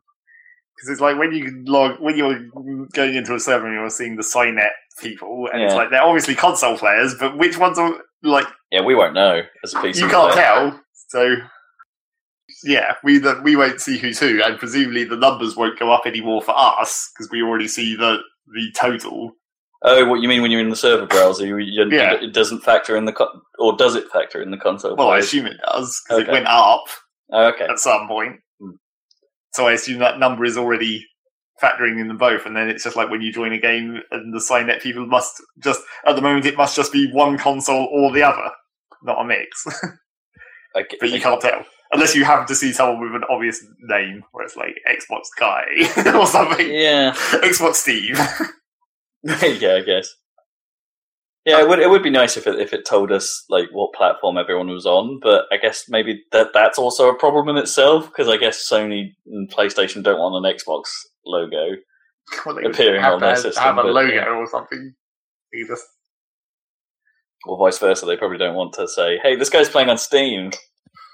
well, they already know that that guy's playing on Steam, presumably. Yeah, because of the Cynet logo. Yeah, it'd be nice if it could actually just show us that. Like, in some respects, does it really matter? It'd be nice if it could just actually just show the player logo, right, and you not know. Well, to show the player logo is a lot more effort because then you're having to tap into like Yeah, back cross, cross APIs, different. but, But they have to do that anyway, right, to get the multiplayer to work in the first place. yeah, but that's not exactly the same thing. And you're having to send that extra data. But they already mm, that's no that's no more hassle. It'd be nice. It would be nice. Again, maybe licensing and like for like I don't know PlayStation images. Might still be in that old realm of like Xbox gamer pictures or whatever. But, Yeah. yeah. So there, there's probably some concerns there. Oh, or also Xbox avatars. Do you really want that stuff appearing on PlayStation? It's going. There's going to be license headaches here and there, or like people just not agreeing to stuff. The other thing that Or actually, it's probably the other way around, isn't it? They don't want pictures of like Steam profile pictures of boobs turning up randomly on on PlayStation. Or- Maybe. But the other, it's like it's always been the thing where I still don't know what the what the like the console specific vehicles appear as to us. Oh yeah, yeah. So does it just pick a random model? Or- Well, I suspect that for hitbox purposes, they probably pick one that's similar. Like, I bet the PlayStation ice cream truck of doom probably appears as the van, oh, it's probably just the Merc. Yeah, and like the the warthog probably appears as the other van, Yeah. that slightly less large van. yeah. Same with the armadillo, right? The armadillo is probably also the van. Yeah, or that, or the one from the Wasteland pack. That's Oh, quite sure. a similar shape. Yeah. What do you think of the new cars? The new cars actually look kind of cool. they look kind of cool. but They all have incredibly annoying engines. Oh, do they? They all suck. And there's a bug where, like, one of them, the, like, the sound effect doesn't properly attach to the vehicle sometimes. You just, Oh, like, that. have a random noise happening somewhere on the pitch. See, I've not had that happen yet. I've heard you talking about it when we've been playing, but I haven't had it had the the hairdryer Yeah, effect. It's you put it. very annoying, because, you know, you need to hear when people are coming. Yeah, in case, in case they're it's an bothering you, important bit of information. In case they're going to bob you out of the goal. Or in case your teammates. oh, well, that too. Yeah, because yeah, I have to keep my ears about me, like for noticing when you're boosting up behind me, and it's like, oh, all right, I better not go for that then. yeah, exactly. It's tactical information. Because you can't actually look very easily. Boosting from behind. Uh, and that's news. I've got nothing else really. Excellent. Well, we have a whole one minute forty-eight seconds left of news. no, it's it's. I think that it is over. Somehow we the still news. manage to create as much news as we usually have. Yeah, I guess. Yeah. Shit about news. Well, there's a lot to talk about when it comes to Sonic, right? We are the uh, authority on Sonic. This is true. Right, it's time for what you've been playing. What you've been We're in no playing? way- We are in no way Uh, the authority on Sonic. Whose turn is it? S- I don't know. Rob. It might be. Uh, Did Well- we end with Tomb Raider last time? Oh, I I can't don't remember. remember. I think Okay. we might have ended with my shit last time. That doesn't really matter. Possibly. Okay. Doesn't really matter. Uh, I've not got a great deal to talk about anyway. So, um, uh, pl- played a, a lot of Skullgirls, as it turns out, over the last couple of weeks. Uh, just getting the fight stick you out. actually you have to use that thing. You have to have a reason for it to exist. So you just play the one game. Sure, but I'm having a great time. I'm I'm like I'm, I'm super enjoying it. It's like I'm uh, like doing harder and harder runs through story mode and uh, and and stuff like that, and trying to learn new fight styles and stuff like that that I'm not necessarily used to. I want I want to try and get some of the achievements in the game after having like none for like ten hours. Um, I've now got a few of them, and it's uh yeah I don't know I, I, I have I have a good time with that. It's like uh, the I've hit some super hard challenges now on certain bits, and it's like actually it's it's that sort of hard that's fun, Right. if you know what I mean. It's like it doesn't you don't feel super frustrated when you fail. It's like you just want you just want to have another go at it, even even if like it's the AI is super difficult and has like five times the health bar as you, Mm. um, and is playing as a very combo heavy character that can easily lock you down. It's like you're sat there trying to puzzle it out, doing you know I guess how you should play fighting games, right? Like it's like it feels like you're any bit of progress you make, like oh I got chipped off a bit more life that time. Uh, feel- feels like you're being a better player, Mm. or worse, you've just found ways to cheese it. You know, you found some cheat tactics with the character you've got, but I don't know. It's it's a fun kind of hard for me, like playing this game. So it's, uh, yeah, I I I am I'm enjoying it quite a bit. Um, that's all I've really got to say though. It's it's all, I love playing it with a fight stick. It makes way more sense. I've said that several weeks now, but get a fight stick. It's cool. Um, If you're a fighting game Um, fan. if you're a fighting game fan, yeah. Um, I played a little bit of the alpha of Lawbreakers today, which is What's that again? Cliff Lawbreakers. it's- Lawbreakers, yeah, it's Cliff Bleszinski and Boss Key Productions' Ah. new shooter. Okay. I don't know if I can say anything about it because it's a closed alpha, so I'm kind of not. Did you- I'm just saying that I'm playing the it. closed alpha then. Uh, someone I know had a key. Right. Okay. And it was just like, "Do you want a spare? I've got a spare key. Do you want? Do you want it?" And it's like, "All right, let's give this a go." It's a shooter, all right. Okay. It's a shooter. That's and it. without, without knowing, yeah, as I say, without knowing a great deal else, I'm not sure what I can say on that. I'm sure this information's all out there, but uh, and they've even put their own YouTube videos up with tutorials and things. So, Right. Yeah. uh, so you know, I mean, there's probably some stuff you can say, but probably not opinions. It, it needs polish. Is what uh, no, no one. What, yeah, I guess that's the, what I'd say. It's clearly alpha, but you know, it's uh, it it could be good. Um. Uh, so what else we got? I guess I guess the main thing I've been playing is that new hotness. That that sweet, sweet, delicious Doom one month old hotness. Doom. Doom. So fill us in. It's it's pretty good. Is it a proper throwback? Are you oh, feeling like you Oh, did in the nineties?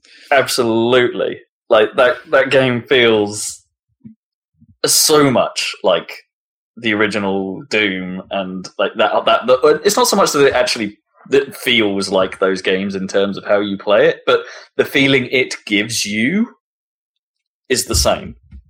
It's like Right. you, you, you're, you're, it's clear that you're playing a modern game, like Yeah. in how in how it handles and how it feels and how how the shooting works out and stuff like that. But the structure and the style is straight out of like Doom and Quake and Quake Two and id's early days. It's the it's that through and through, and I great. love that. Um, it's like I, I I had my classic reservations and stuff like that, but we'll come to that. It's like it is just that it it's that same. Uh, we're to have a room full of enemies, like work your way through it as best you can. The the odds are overwhelming, but you'll somehow find a way um, to get through and then uh, uh, mixed with like plenty of downtime to be like, okay, there's probably a lot of stuff hidden in this very nicely detailed environment. Hmm. Let's go find it out uh, and stuff like that. And yeah, the secret hunting is actually can be quite quite fun sometimes. Um, but it does lead me to my to my to my to my first uh, like negative. I think in that actually I don't think the ratio between secrets to fights is in the favor of fights. I want more fights and slightly less wandering around the level to find out how to get to that platform up there, Right. um, or how to get to that icon on my map. Because it gets to a point fairly early on, you can unlock the ability to actually see where most of the secrets are just on your map, Okay. That's Um, cool. I like that. or or you or you get like uh, in the vicinity of it, and then they appear on the map. Um, Okay. Okay. Are there any super secret secrets that don't appear or? or... Uh, Yeah, there's one type of secret. So um, uh, you can sometimes sort of tell this. So one of the secret start types are classic maps from the original two Doom games. Oh yeah, yeah. I've seen Um, videos of this. Yeah. yeah, and so they are basically literally like little bits of the original Doom graphics just shoved into the middle of this super pretty looking game. Right. so you can just you just walk through a door and suddenly you're in Doom. Like, you know, textures and door noises and Nice. and everything. It's like the, the, occasionally you'll get bad guys to face, but those have actually been the modern versions of the bad guys rather than the original sprites, which was a little disappointing. It's like, That's I wanted all the original. I wanted all the original. They went to the effort of making like the original pickup sprites, like Mm. putting those back in the game. Like I said, little you can get shotgun shells off the floor and, and a mega health and stuff like that from some of these rooms. Um, but yeah, and then they unlock uh, something that I haven't checked out yet. They actually give you something else outside of the game to play as well. I don't know if they're actually just straight up just you're just playing Doom or something Oh, like right, a classic okay. level from Doom. I don't know. I need to go check those out. See what see what that's about. But yeah, those secrets you can sometimes see the floor plan of where they are, um, but on y- on your map, but you can't necessarily see what you have to do to get into them. Right. So uh, I think uh, like uh, on every level, there's basically a, a lever somewhere that you have to pull. Um, and sometimes they make the position of the lever obvious, and you've got to try and figure out how to get to it. Other times, it's just a complete like it's just hidden somewhere, and sometimes the hid, the hiding place is really sneaky, and like or or in pitch black. As as I found one by accident once, it was just in a pitch black room, and it's like, oh come on, that's kind of unfair, but I found it, so okay, whatever. How are you supposed Um, to find it in pitch black then? To just like, feel your way around hitting the, the use key as fast? Well, yeah, like, you used sort of get- slide down the walls. yeah. Yeah. You get you get a little prompt on screen when there is something you can interact with. So you, there's no point of just like mashing E. Right. It's like if you if you walk up if if if you if there's something to do if if you're near the lever near enough the lever for instance it will just say press E on screen. Right. Um, Press E to pay uh, respects. Yeah. yeah, basically. Um, and then you open it and then you get a cool little guitar lick and it goes and then and then a door opens somewhere to the uh, to the um to the to the classic map, which in itself can sometimes be yeah, a little bit tricky to find, but they're not normally too far away. The lever and the door are often often reasonably close to each other. Hmm. Um, but yeah, that can be a bugger. Like especially sometimes when you know, I like like the one I was uh, I was playing it a little bit earlier, and Zac was saying it, and it's like I'm I'm pretty sure there's a classic map beyond this door here, um, but I just cannot find the lever to get into it and it can't be too far away. And, and I found a point of no return on the route, so it's like it's got to be somewhere in the level before here. Um. So yeah, it's like yeah, finding finding those is, is a bit of a pain, but everything else, you, an icon appears on the map. Um, figure out how to get there.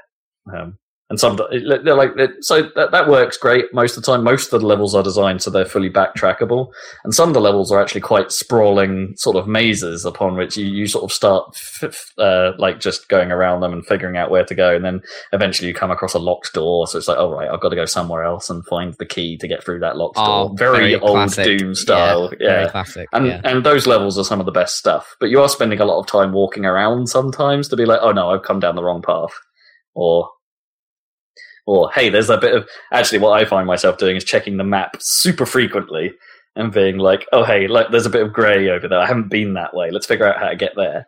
Um, even if there isn't a secret item there, it's like sometimes it's just like let's figure out what's in this bit of map, and sometimes there's extra stuff to fight. Um, uh, and but there, you do get rewarded for finding random extra fights. Like there's a there's a mechanic in the game where you okay, so the modern element starts coming in here, and that there are upgrade points. So you can upgrade your weapons with stuff, um, and you can upgrade your suit with stuff. Um, Okay.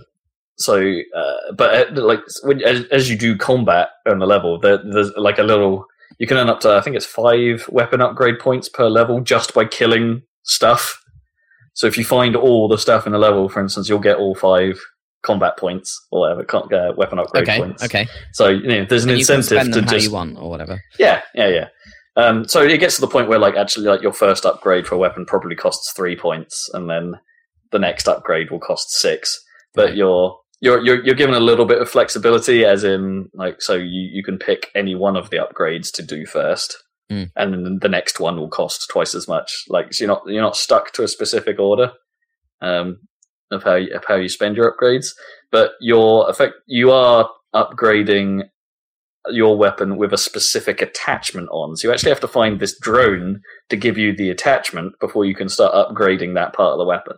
Okay. Um, so yeah, you know, you know, there's there's secrets feeding into more secrets. Basically, it's um, it's- every everything kind of fe- feeds into each other, and it and it works. It works, even if it, at, at first it feels a little, maybe a little overwhelming, maybe a little too. I'm spending a lot of time in menus deciding what I want to do or Mm. looking at the map, um, rather than just ripping demons in half, which is so satisfying Yeah.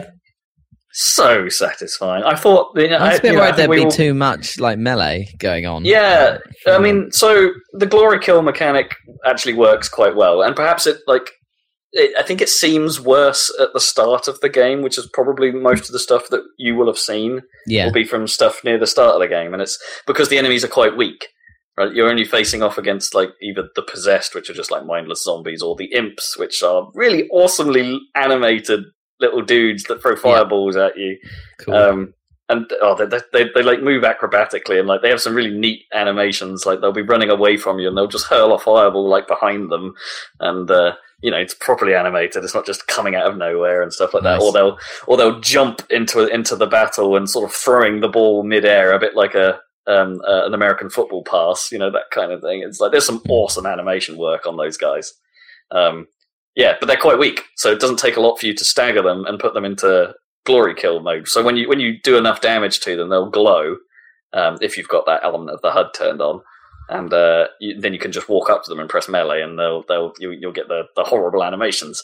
Um, Nice. Nice. and uh, but but and obviously as you get go through the game, you meet tougher and tougher enemies. You have to do a lot more damage to them before they enter a staggered state. Right. Yeah. Of course. Um, so you're not ju- you're not just ping ponging your way between enemies. but is um, there any kind of uh, is there any reason to shoot them then rather than do the glory kill? I guess because Um, they're further away, or So here's where the risk reward like mechanics of the combat actually comes into play. Like you get rewarded for glory killing, um, in that, and if you're not, if you're, uh, the more hurt you are, the more health they will drop if you glory kill. Right.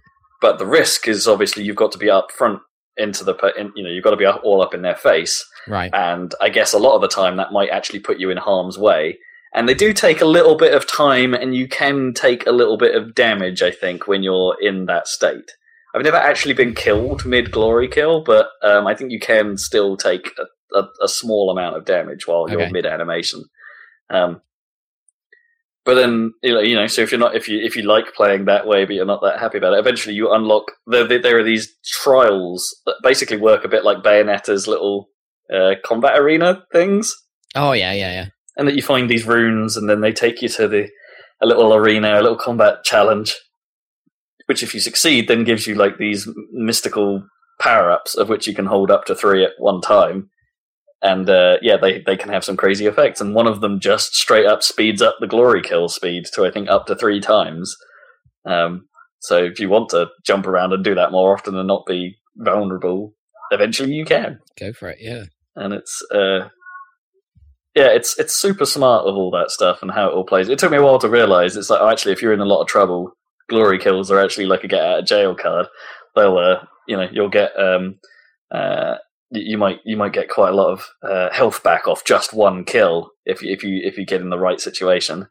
Um so it's yeah it works. It's super fun. I'm not playing it on a hard difficulty. I'm playing it on its normal mode i guess normal, which right. is And hurt it's, me plenty. pretty tough. Yeah. uh, there are moments where it's tricky, yeah, but it's not been that hard to be honest, because I'm being Okay. quite thorough about secret hunting and finding all the upgrades and stuff like that. It is making me like when I when I finish it, um, and I I think I'm probably seventy five, maybe eighty percent of the way through it.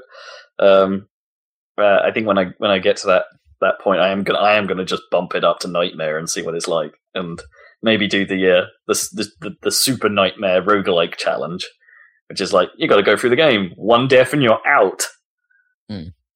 which sound, actually sounds kind of fun and there's an achievement for making it through the first level in that mode Yeah. That sounds fun. Uh, uh, yeah. Hopefully, it's like it's it's not like something like you know Halo Two, where the first level is the hardest one on on. the Hey, yeah yeah I I mean, it might be because you'll only have like the pistol, I guess. yeah. The, and the pistol, but all the you'll only really see imps on that first level, so, So you should be able to deal with them. Yeah. you should be okay. Yeah. Well, maybe I don't know. It might be still might be ridiculously hard. I don't know. Um, I'm having a lot of fun with this. It, it looks great on on my new machine. It runs perfectly. Yeah. Are you running at like expect, 120 hertz or whatever? Yeah, yeah. It's 120 hertz max settings. Uh, it's it actually has an options where you can make it run in Vulkan uh, API mode instead Oh, of really? OpenGL, which apparently gets nets you if you've got stuff that supports AM Vulkan, nets you an extra. Uh, no, I think Vulkan's actually like the open source Oh, cool. one. Like you know, the OpenGL guys just Right. Yeah. Yeah. just made it. I think it is based on uh, the AMD one, whatever that was called. Yeah, I Um, can't remember. yeah, I think it's based on the ideas of the AMD one, but they just made an open version of it. Um, yeah, so and, and apparently, if you run that, you can get a ten percent performance boost by using Vulkan. So, you- not that that was a problem for me in the first place. Uh, Not with your but yeah. monster new machine. No, I was running it on OpenGL for a while, and then they updated to add Vulkan, and it's like, well, I'll flip the, flip it over, see what difference it makes, and obviously to me, it made no difference. Um, I'm still running it. Uh, well, I'm running it at 1080. I've got I'm on Ultra, and it never frame dips. Mm. Um, it has. Uh, well, that's a lie. Actually, there are some some of the bigger levels when you like can see the uh, like. There's one level that has like a destroyed bridge, and you've got to kind of make your way across it. And it's like when you look at it from one side to the other, then it starts to to drop a little. It's like the engine is definitely good at enclosed spaces and not open spaces. Yeah, that makes sense for Doom. Um, yeah. Yeah, but it's very pretty. There's like like in, on a lot of the levels, like especially when there's fire about, you get those nice little like fire particles in the air, and they're wafting around, and Cool. uh, you know, there's, there's there's a lot of neat stuff going on, and it's um, yeah, uh, it's a bit brown and a bit dark in places, but the kind of neon insides kind of contrast that Mm. just fine. You know, I do a bit of me kind of wish that the pinkies and the Cacodemons were a little more vibrant in their coloring. right, right. They're not. You know, They're not quite original D- Doom Two kind of. no, they're not quite that stark. Um, and I, I kind of wish they were a little bit more. It's a like shame it doesn't but- have filters or something like Uncharted Three. Well, there is- that there are three rendering modes that I haven't toyed with yet, so I'm just Ah. playing on default right now. But there is a cinematic mode and a gritty mode, Yeah. so I haven't tried either of those to see what they look like yet. Uh, there is actually an option for film grain, so I wonder if you put it in cinematic mode, it like goes all uh, goes all grainy for some reason. Uh,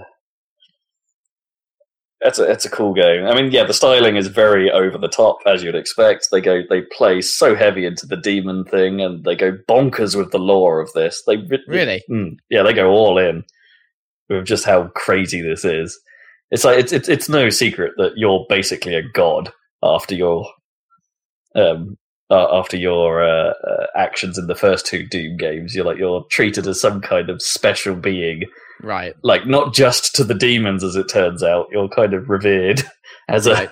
By humanity. mysterious historical figure um yeah it's it's it's kind of awesome and you know the fact that your your character doesn't give a monkeys about any of this he just wants to punch stuff Yeah. oh it's just it's so good it's so stupid but in all the right ways So Um, in all the ways that Doom Three didn't was too kind of didn't yeah not that I'm saying Doom Three is a bad game necessarily, but this is this is Doom, right? This is this is actually in Yeah, some actually ways this in some ways this is actually Quake, like probably more than Doom in some respects. Like it's Doom in setting, but Quake in feel, maybe. Hmm. Interesting. Yeah, maybe if you if you wanted to be like super specific, maybe I you know and the music gives me a very Quake Quake Two vibe. What like yeah.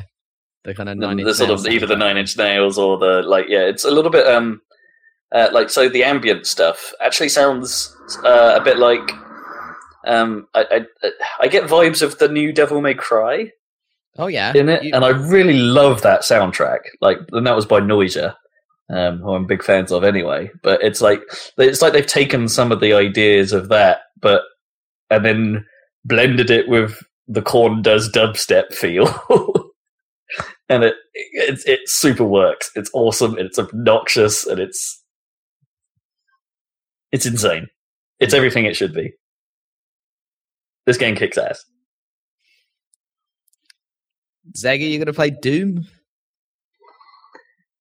Apparently it thought so. scales really well to older machines as well like apparently it's very very good at that Yeah, I wouldn't have uh, thought that going to happen anytime soon. I've got too many other things to do first, really. And might not take you very long Well, So, that's I- true. I, am like it's taken me like 11 hours i think to get where i am but you'd probably blast through it a lot quicker I don't know. or 11 hours to you isn't really anything anyway It's like a day. day Yeah. I haven't tried the multiplayer yet either or or snapmap i haven't looked at snapmap apparently they did another, another free update recently to the multiplayer stuff but no one seems very up on that so i'm not that interested but uh, I, I will give it a go because why not? I've got this thing now. I better see what it's like. Um, but honestly i'm having the campaign is so good. It's one of those things that the more i think about it it shouldn't be good because it is so basic in many ways, right? It's it is so you're just going through corridors. There's some stuff to shoot. You shoot it, But it works. but somehow it's. I guess that's no different from the feeling of a Devil May Cry or a Bayonetta in some respects. You know, you're just going through corridors until a fight happens, and then you have a fight, and then you do it again. I guess it's no different from a Halo, actually, in that respect. Like Halo is that, right? The thirty seconds of fun theory. It's no different to any game ever. yeah, I So it's guess. But like, there's just less to it now than perhaps even those. But it's like, oh, it's just, it's better for it. It's like it, it is the the the it is the Bayonetta get model. It actually is probably the closest thing to it. Right, the closest analog, yeah. Yeah, but in a shooter. Nice. Uh, so that's Doom. Highly recommend. Highly recommend. Might be my game of the year so far, Nice. and I haven't even finished it yet. And I hear the boss fight's pretty good when you get to the end. Doom, and that's that's all I got really. Cool. Just just just dooming it up. I didn't go back to Tomb Raider, as I said I wouldn't. I'm, I'm done with Yeah. that, as it turns out. You're still waiting on your uh, GTA. Uh, Well, yeah, I, I yeah, I, I have. I wanted something a little bit shorter rather than an open world game, which Yeah, is why I started good. on Doom. sounds good. And uh, but yeah, I, I will. I will probably do GTA next. Cool, yeah. Zeg, I think you're up. Woo. Well, I sort of went back to XCOM 2, sort of, Sort of, for one week, the first week. Not necessarily because I decided to not play XCOM 2, it's just other stuff happened in the same week. but in the week where I did go back to XCOM 2, it was kind of weird because at first I thought it, I, I was like getting over the hump, and it's like I like I speculated that maybe there was an early game hump to get over, Mm. Mhm. and like it would get easier and get better. And it like it looked like it was going that way for a while, but then it turned out that what had really happened was I just got lucky with the level generations that, it had given me, and it hadn't given me any bullshit for a while. Oh, okay, right. because then a bullshit mission turned up, and I was like, "Fuck!" It was a particularly bad one as well because it was like I'd been doing these missions for quite a while, and like I'd even let one guy die. I was like, was like that was a reasonable death, so I'll let that one slide. was it was it dramatic?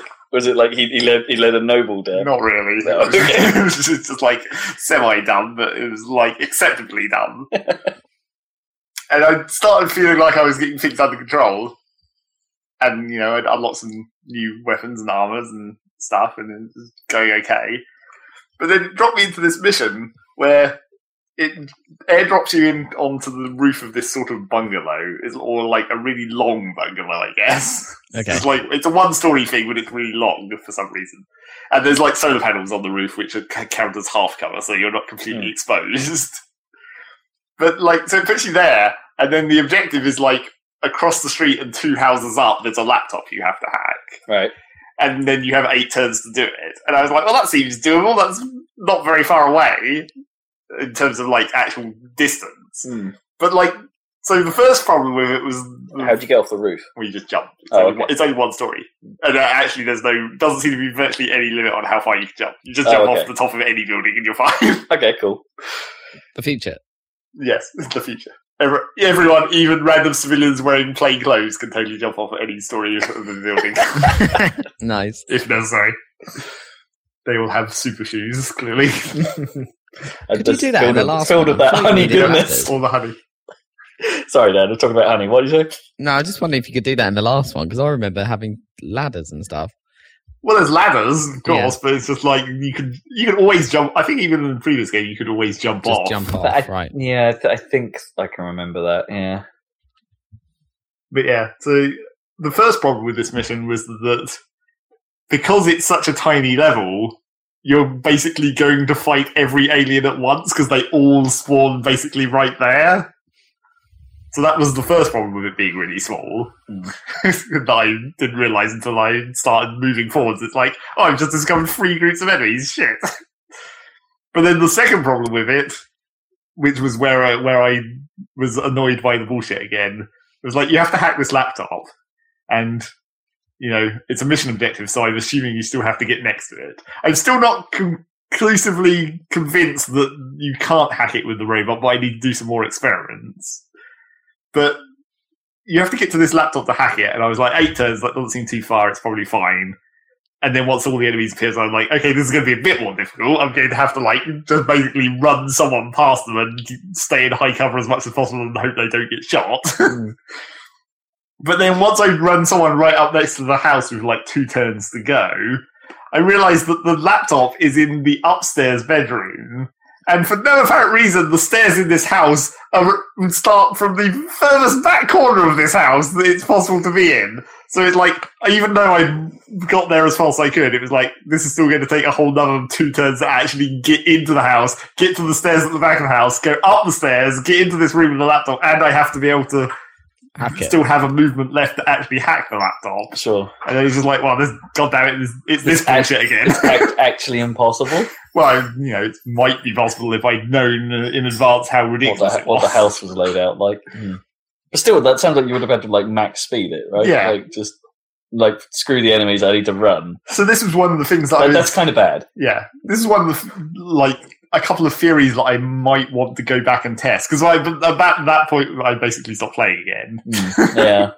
I can, I you know, can if, see why. if you reduce the difficulty, does it give you more time, or does it no, just make the enemies? Um, yeah, and I'm only playing on like normal difficulty. Like mm. I'm not playing. I I think there is an easier one, but there's definitely harder ones. Yeah, you're, you're playing on its intended setting. Then. Yeah, but so there's a couple of theories that I might want to go back and experiment with the first one, the first thing that I thought of is that I'm not entirely convinced that you you can't hack the mission objectives with the robot because that was my original complaint about yeah, those, you didn't, like you, had to be adjacent to the thing to hack it. Hmm.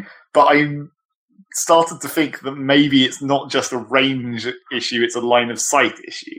Because okay. when I fought that guy with the robot on that mission with the thing in the truck wasn't wasn't in range to do it, it's like maybe he actually has to have line of sight to the objective as well as being close enough. Hmm. That could be a reason, like that would stop the robots from being able to do it. I don't know. So like, I probably want to experiment with that again at some point. Basically, in this level, I think this would be a, a perfect test for it because you could basically just fire a, a, rocket at the side of the house and blow out that whole wall, and then oh, have right, a clear gotcha. line of sight into the house and just hack it from afar. If you can, yes. Yeah. So that's one of the things that I might want to test. And then the other idea that I had that, be quite a cool solution actually. Well, like, yeah. Blow the wall. Well, the destructible terrain, it's like, yeah, that kind of. Occasionally, there are cool tactics you can do with fixing destructible terrain. Mm. occasionally. I did have one one occasion where randomly something ridiculous happened where there was like there was an automated turret on top of a building and I had one of my guys try and shoot at it to do damage, but not destroy it. Mm. But instead of shooting the turret, he missed and shot the roof out from under the turret, and it fell down and took full damage. it was like that's weird. Wouldn't have thought that turret was that unstable. Apparently, it's not really attached to anything apart from the one tile of roof that it's on. but yeah, the other theory I wanted to test was something which it's a skill that one of your classes have, which initially I kind of passed over because I thought that didn't seem that it didn't seem very worthwhile. But like, it might be the solution to this problem, but in a weird kind of like a weird kind of semi cheese kind of way. I don't know. But like one of the class, one of the early skills in the ranger tree, the melee class, basically. One of their early skill choices, you can pick this skill where when your squad gets revealed after you come out of stealth, mm. that any any rangers with that skill don't get revealed; they stay in stealth nice. until they individually get revealed. Yeah. So I was thinking maybe like the solution to these turn limit hatching kind of it should work anyway. Well, right? yeah. yeah. In theory, like once one person is seen, it shouldn't reveal everyone. yeah. Although I guess maybe the aliens are sort of making some kind of assumption about how many people there are or something. I guess, but then they still don't know where they are. No, right? that should be how that works. Mm. But yeah, like maybe that's the solution to these turn limit problems is to like if you bring a guy with that skill into the mission, and just have him be like a solo guy who just tries to skirt round to the objective while everyone else is shooting. Yeah, That could be that could be a viable tactic. It could be, Unless you just run into the enemy. As Well, yeah, it's like you're still having to like navigate the awkward like line of sight way it detects stealth because it mentions it very briefly in like a tip in the tutorial, but when you're in stealth, it shows like any tile that's within visual range of the enemy, like it highlights it, so Yeah. you know not So to go theory, to if you, those. if you stand on that tile, yeah, you're done. And it also highlights if you're going to do anything that makes a noise, like breaking through a window. Oh, okay. So it highlights Yeah, yeah. those as well. If your if your path goes through a window, it says don't do that because you'll be revealed. Mm. but then there's also the third way to get revealed, which is much more difficult to to like work out, which is that if you if you move into a flanking position, uh, no, if you move into a flanked position, so even if you're not in the visual range zone as marked Mm. by the tiles, you can still get spotted if you move into a piece of cover that's being flanked Right. which is like it's not really indicated in any way. You just have to sort of be able to tell from where the enemies are and what direction the cover's facing. I mm. mean, the cover still highlights red, like when you're in a flank position, like it does Oh, sure. Right. Yeah. But that, like it's not as, it's not as obvious, Okay. and it can also still get you when you don't know where the enemies are. Because like you can run out, and most of the time. It's kind of weird. Most of the time, you can see the sight range of the enemies, even if you can't see the enemies. Oh. So, right, like, okay. sometimes you Yeah. can. There'll so there'll basi- some indication. So the ground. basically, like, Yeah. if you're looking at the map as much of it as you can see at the moment, and you can't see a sight indication in a square, then usually that means there won't be a sight indication in that square if you move there. Right. Yeah. Yeah. but it can still be in a flanked position, so you could still get revealed that way, Yeah. even though you didn't know there were enemies there. It's like it's kind of awkward to Yeah, that I- I- second I can see what you mean. mechanism. Yeah, because then yeah, you won't know that it's flanked until you know the enemy is there, but you're not actually within. But Yeah, that's you- that's weird because if you're not in sight, does it matter that you're flanked? Yeah, exactly. It's like they should just surely that should override. Yeah, that's a bit odd. That's a bit odd. I, I mean, mean, I guess vision ranges are infinite, aren't they? Well, I expect- no, because you do have squad sight for like snipers and stuff, don't you? So Uh, yeah. each individual person can only see you so far. Mm. It's just that for some reason, when you're in stealth, like the detection radius for the aliens is lower than their sight radius, I guess. No, uh, or bigger. No, because like the, the, Oh, uh, the no, detection gotcha, gotcha. squares that Sorry. are highlighted as Yes, danger Okay, zones yeah, are like yeah. smaller than how far they can theoretically see. I guess because they're not. Because they're not paying attention. But that also doesn't. that, yeah, that also doesn't make sense. Yeah, why then they wouldn't see you? yes, exactly. They would see you in the flanked position. So yeah. So maybe that skill Unless is the solution. you. I don't know. But, yeah. Maybe that skill is the solution to the hacking problem. Mm. But it's still like isn't a very nice solution because you're still essentially having to sacrifice one guy to not be involved in all the combat, Yeah. Hmm. whose only purpose is to try and stealth his way to the objective. Kind of awkward. I don't know. Maybe I'll try it. Luckily, the, because I'm not playing Iron Man, there's plenty of auto saves at the start of that mission, and like at various turns through that mission. Okay. Cool. So I could probably just reload a couple of those Yeah, and give it a go. experiment with the rocket explosion Yeah. technique and the, That sounds like a good plan. the stealth plan. Seems like a good, an appropriate point to try that stuff. Anyway. Yeah, it's not. It's basically the perfect mission to test all these theories because it's such a small map. Yeah, and such a seemingly impossible target. and you know that mission was also a mission where a new type of enemy got introduced, which is doesn't help when Nope. you don't know what you're up It against. always screws you up. and it's quite a bastard of an enemy as well. It's just like this enviro suit. Like it's some kind of alien that can't survive in Earth's atmosphere, so he has a mechanized enviro suit or whatever. And he fires fucking acid grenades, which is extremely annoying. Well, actually, any enemy that has grenades is just annoying by default. Yeah, but sure. acid grenades also very annoying because then you get acid, and it and it does like it is sort of cool where it, like it eats through destructible terrain as well. Hmm. So like he fired the, the acid grenade up onto the roof, and then it just made a bunch of holes Oh, okay. That's because kind it ate through the roof. yeah. But then, like, so he, this mech suit dude has quite a lot of health, and for some reason, he's unnecessarily difficult to hit for being a giant fucking eight foot tall mech suit, just like that nine foot tall blonde monster. it's the dumbest mechanic. the whole miss system. It is it is possibly the worst part of this game. But then the annoying thing about the second annoying thing about this dude, after he's so goddamn difficult to hit, like you kill him, and then the mech suit is also automated, so you kill the dude, and the mech suit just gets up and has another health bar. it's like, god damn it, Wow. now I have to kill it again. so that was one of the other reasons why that eight eight turn time limit like got a lot shorter. Yeah. Like I have to waste like two whole rounds just shooting this one guy. Mm. So yeah, we'll see about that. I guess maybe. But the other reason why I stopped playing XCOM 2, apart from the bullshit, was other things happened. There's been continuing to be patches to Factorio, oh, and Oh, yeah?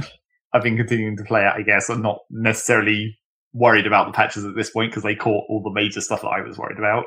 Okay. But I've yeah been playing through through it.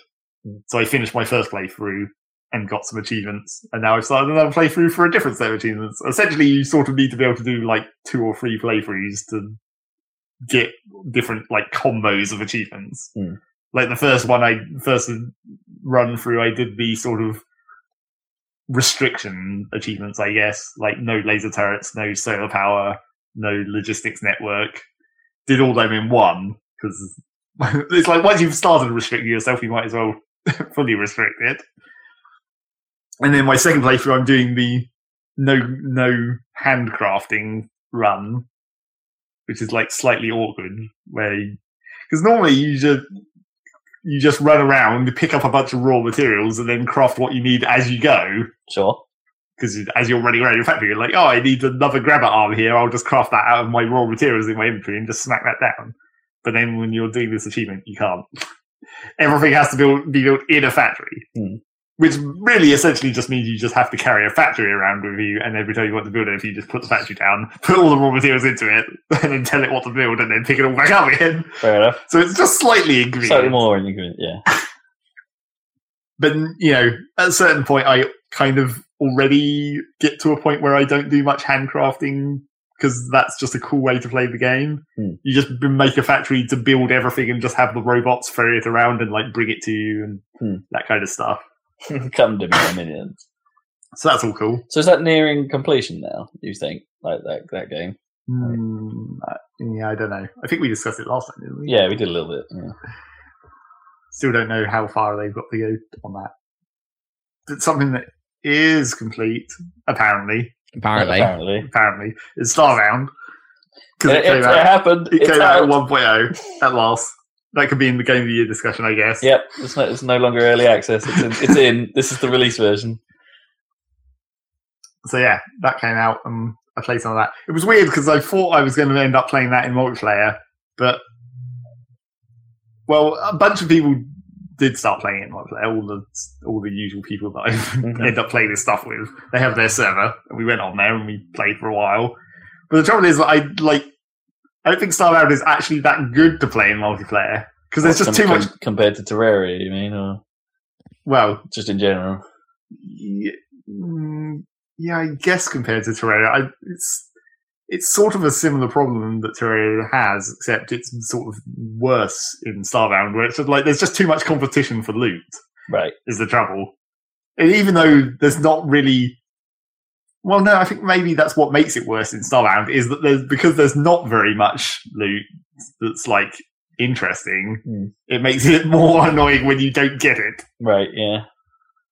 and also there's just like you know competition for It doesn't like loot a sign then. No, there's Anything. no- Anything that drops is free for all. well i guess nothing really drops is the thing it's all just in a chest in the world Oh, okay. whoever right. gets there first and looks in the chest Yeah. takes So, whatever they want out of it so is that a bit of a bugger if you're uh, joining late?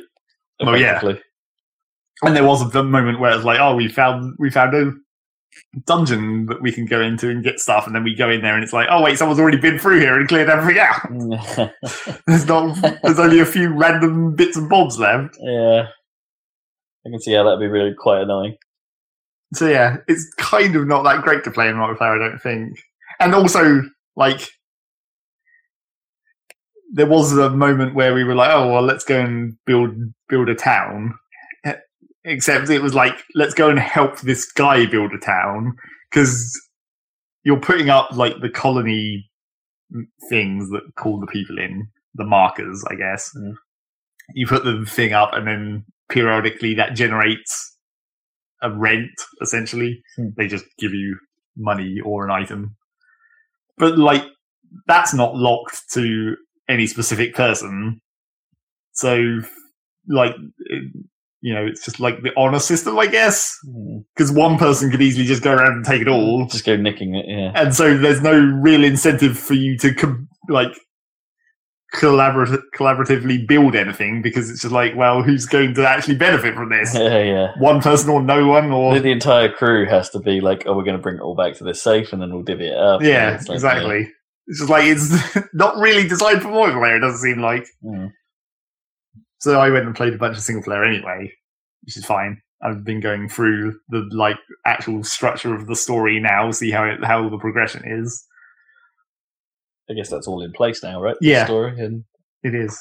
It's kind of weird. Like, well, one of the thing, one of the things that, is, that I think is kind of lacking is that like some of the bits of the story do seem a bit weak still. Like maybe it wasn't as ready as they thought it was. Hmm. Like one of the mission, one of the main story missions that I went on was really short and seemed kind of like nothing to it. It was meant to be like a like an ancient puzzle temple or whatever, where you have to solve the like solve the mechanisms of the room to get through. Like turn on all four of the torches at the same time, or like hit the Okay, thing that opens the secret door and all that kind of Hmm. stuff. does it go? No, it doesn't.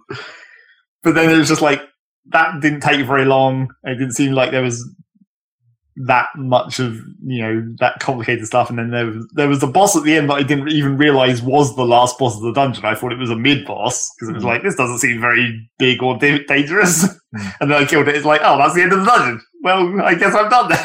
done with that then.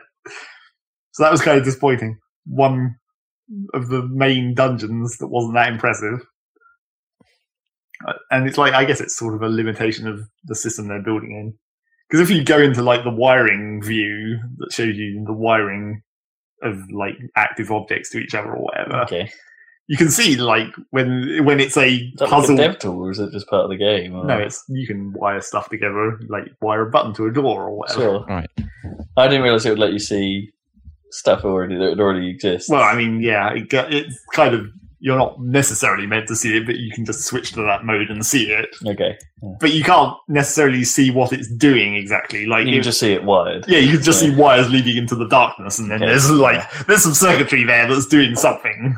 You can't really use it to like reverse engineer the puzzles or anything, Right. Okay. except for in certain specific cases where it's like Where you can see it. where it's like, oh, this secret door is wired to something, Oh, I see. so I know that there's some way to trigger it. Mm. But yeah, you look at that and it's like you can see that it gets quite complicated in some of the wiring, and it's like, yes, that's obviously when you're making a puzzle where you have to turn on like switches in the right order.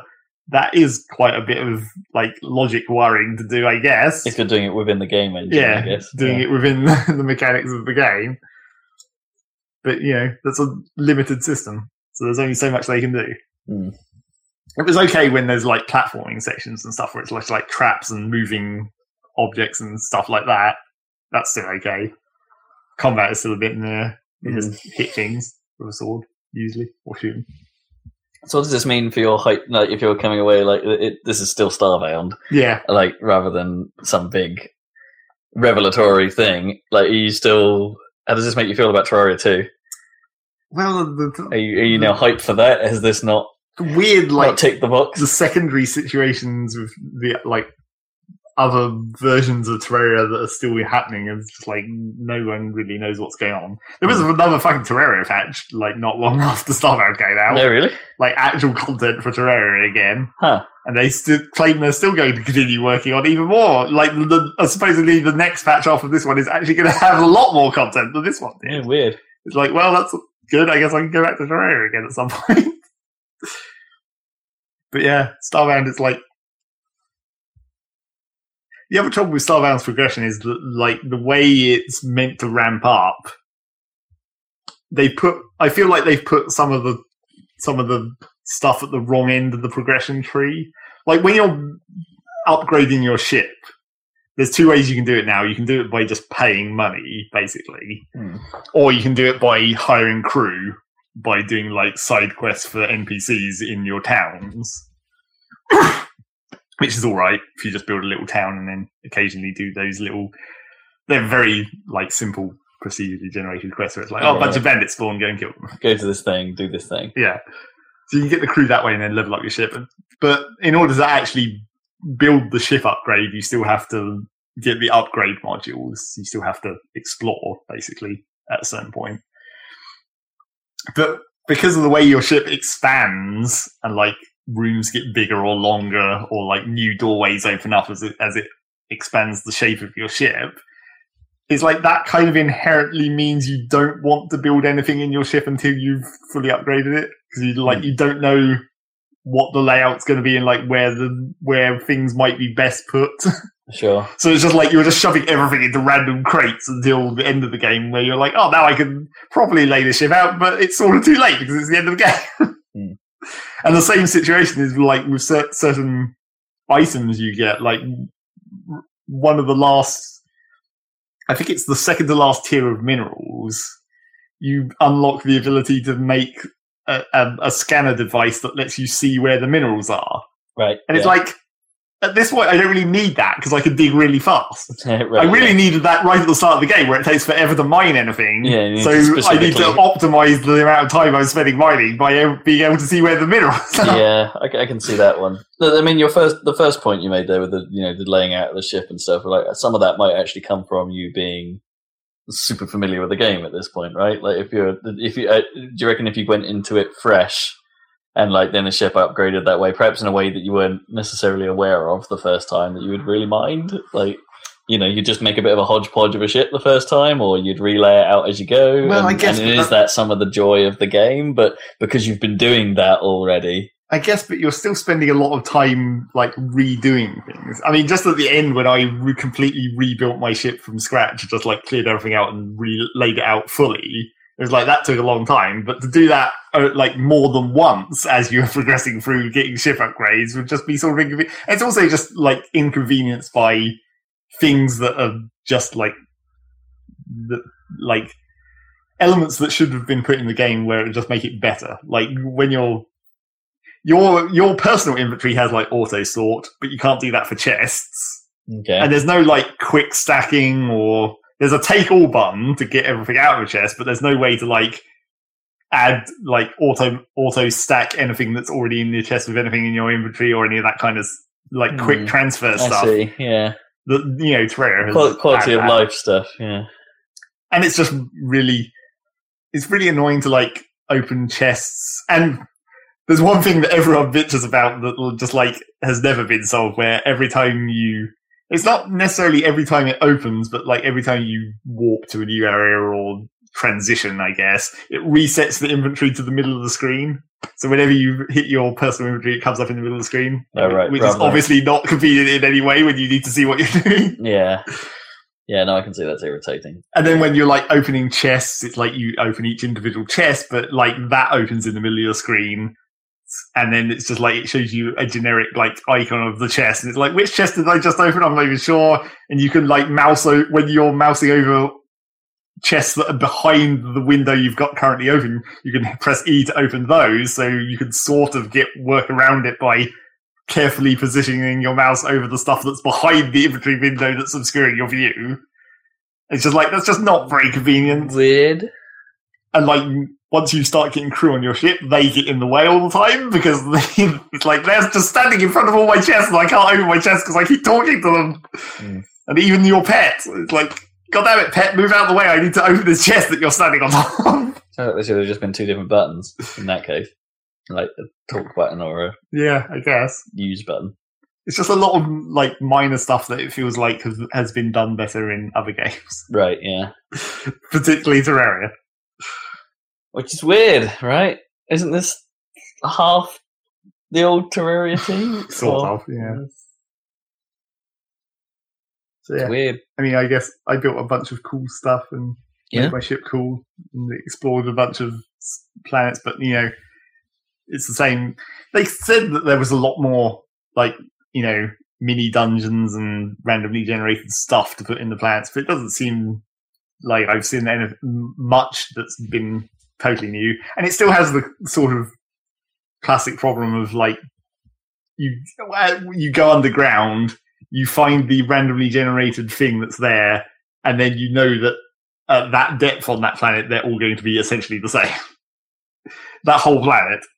Wait, so like the other chest, the contents of the other chests, you mean? No, Or- I mean the loot will still be randomly generated, but the like mini dungeon structure will be either the same or one of the variations of of that tile set, basically. Huh. So it's like, oh, it's the underground like abandoned farm, and it's like, oh, so all over this planet is just going to be a bunch of these small Farms. underground abandoned, abandoned farms in various slightly different configurations. Okay. It's like it doesn't This really, is, a, this is the farm planet. yeah, yeah. it doesn't really encourage like exploration of Of a planet. You, you, a planet. yeah, you, you go there, you do your thing, you get out, you go somewhere else. Yeah, you basically like go down once to see if there's any interesting spawns and then leave. I suppose does it not work like are some tile sets easier than others? Like like like, could there be one that's like, oh, I found a good one. well, Like, yeah, I mean, it does seem like you you occasionally get some that are like more lucrative, where it's like, oh, this one, I this this type of mini dungeon I know always spawns a chest in every version of it. Right. Yeah. so you can just walk around and loot the planet that way. But yeah, it's not really.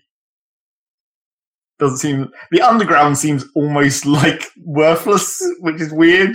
Because like when you're building stuff, you're just building on the surface, unless you want to build an underground base, I guess. But even then, you're not mm. going far underground. It's like all you do to, in the underground is go down there to get minerals. Not really worth the trouble of excavating your way through cave systems to see the little mini dungeons. Hmm. Which kind of sucks. Because the big dungeons normally spawn at the surface. They have like an entrance right, that goes yeah. down. So you don't have to explore to find them. no, you just walk across the surface of the planet until you've looped, and then you know everything that's there. Yeah. Right. that's what I always do. I just beam down, stick a torch next to where the beam down point is, and then just walk left until I find the t- until I come back to the torches, and then hmm. I then I know that I'm pretty much done with that planet. And then you just leave.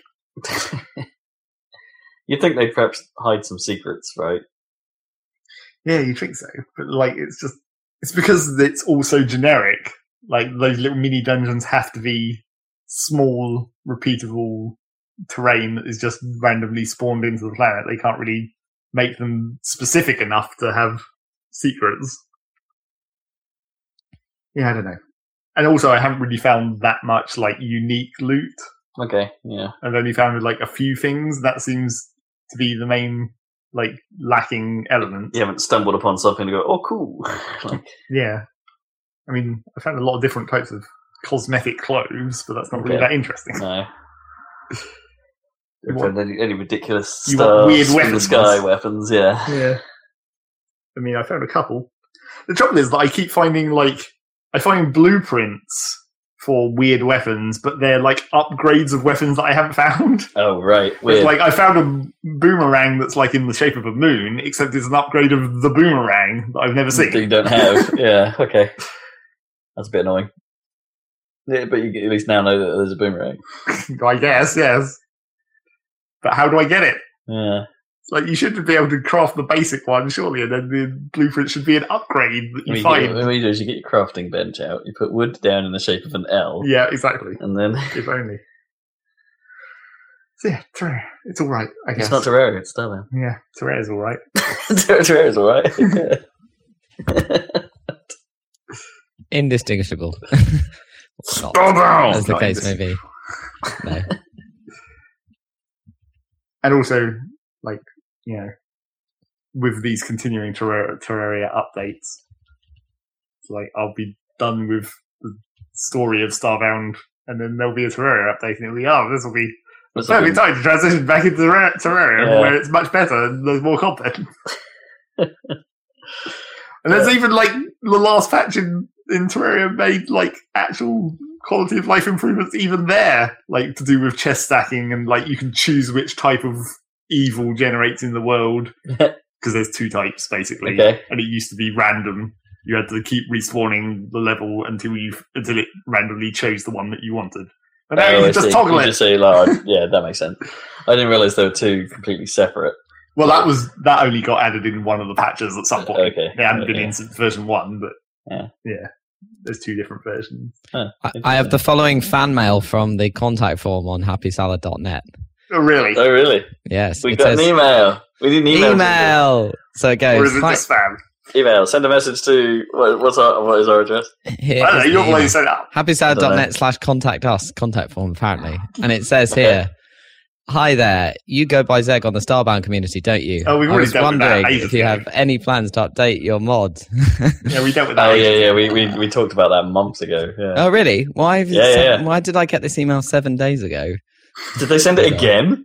maybe yeah they must Well, have unless, resent they, unless they, yeah, unless that, unless they've sent a very similar message that is actually for the version one. Yeah. it says Maybe. with starbound 1.0 it seems ships are limited Oh. to ec- Yeah. e- Erchius for fuel which is only found on moons if you don't i'd be willing to try and update this and give you credit for your mod But- Could you put it hang on a under a Creative Commons license? Wait, hang on a minute. Which mod is he talking about? Is he talking It about says the real power mod. Oh, the real power. ah, there you go. Oh man, that's a new- Yeah, he You wants me to update. Like the scanner mod that, that I made is basically obsolete because there's now actual scanners in the game, Yeah. even though they're well late game. But I guess you know, They're, they're still there. they, Yeah. they exist. Whereas real power was like Do you want me to follow forward this to you? no. I think I could- could- the thing with real so you're never going to do it, basically. well, no. The trouble with Real Power, the mod that I made, it was like a very incomplete mod, and the only thing it did was make ship power, basically. like, basically, what I managed to program was solar panels, and with a lot of programming effort, I made them so that they only work during the daytime, which was a lot Oh, more difficult thing. than you would yeah. think. Yeah, you told me about that. and then they powered like they charged up batteries and then you could feed the batteries into the ship engine to act as fuel that was all the mod did i had big plans of course as you always do for like mm. other things that could be linked into this wire network and power drain and all that kind of stuff mm, Yep. So it sounds like this guy wants you to come up with more ways of powering ships. well the thing is like what he's saying is that like now ships can only be fueled with the, Urchivage the, is- the Erchius fuel that you mine from moons. And it's like, that's true. And I mean, technically, that's always been true. It's like, even when I made that one, that was still the case. I, the only reason that I made the ship, these batteries that could power your ship was because it was easy.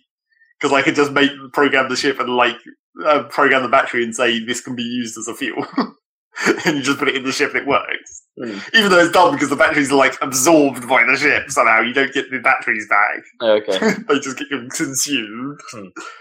Just burn it. They just chuck them on a fire. Yeah, exactly. You just char- throw these batteries into a nuclear furnace of some kind, and then it absorbs the power out of them. But so yeah, like that's true that the, the, they can only be powered by the moon. But the whole point is that the moons are only there to exist to give you the fuel for the ship, Right. Yeah. and it's like it's not actually a problem. But this guy obviously doesn't like the moon. Well, it's they did change the moon slightly for version one, where basically you beam down onto the moon. There's n- it doesn't generate anything apart from terrain and the ore that is Mm. the fuel. So there's no reason to explore or anything. No, just get what you You're only looking for fuel. Yeah. And basically, as you mine fuel, a in, a slow moving invincible enemy chases you. So like it gradually follows you as you move around. Oh, I see. Right, okay. So it's like it's not actually difficult to basically beam down to a moon and just only run in one direction Do and just mine whatever Yeah. is right at the surface. Hmm. It's like it's not actually a problem. But it is a bit of a time waster, I guess. Like, could it be tedious? Or Well, not any more tedious than waiting for solar panels to charge up a battery. Say. yeah, but that sort of happens while you're doing other things. I guess. I guess it does. But um, also, like, if you get crew in your ship, they can upgrade your fuel efficiency so it can use even less fuel to travel. Hmm. And there doesn't seem to be a limit, which is weird. What? So you can just keep making it more and more efficient. It seems like it. Like I've had these four engineers on my ship and two other types of engineers. I don't understand what the distinction with these, these two types of engineers are. They're like one of them's orange and one of them's blue. But one of them upgrades fuel efficiency and one of them upgrades fuel capacity. Hmm. And every time I beam up to my ship, they all come and tell me that they've done it. And it's like, is this ever going to like we've increased fuel efficiency ten percent again, and four times, and every time I meet to my ship. So it's like, am I eventually just not going to spend any fuel to go anywhere? It seems like it because there doesn't seem to be any limit. Like the fuel capacity just keeps going up over and over. Nice. So yeah, basically fuel mining is essentially irrelevant. And honestly, you're not going to use that much fuel anyway because there's no reason to travel further than the shortest distance you can. Unless I guess you've like been on the forums and seen someone posted the coordinates to an interesting looking planet. Okay. But they're not because they're all identical. We'll it can't be any more interesting than one other planet further over than where you are. just the map fixed then? Like if you said the coordinates, like well, it's procedurally generated off a seed. So, right, yeah, yeah, it's- yeah. So it's the same. you can ha- input the coordinates and find the same planet. yeah, but where you start you'll- is different. Yeah, you'll it? spawn somewhere else. Okay, so it's the No Man's Sky model. essentially, yes. But yeah, the- that- it's like you still hype for No Man's Sky? So you know, Fairly. to, to to move off, yeah. Like because I guess it's like there has been some gameplay game. well, yeah, I've there. been continuing Yeah. to not pay attention. That's Still the media important blackout. Okay, good. Because I, I, yeah, I hadn't either. Doing well. I, I was thinking about the pre-order problem again hmm. because it's like you can, it, like, I realised that you can't buy the PC version anywhere apart from Steam. Well, no, I'm pretty sure you can only get it through Steam. What, there's no disc version. Yeah, there's no disc version. Is basically what I was thinking about Mm.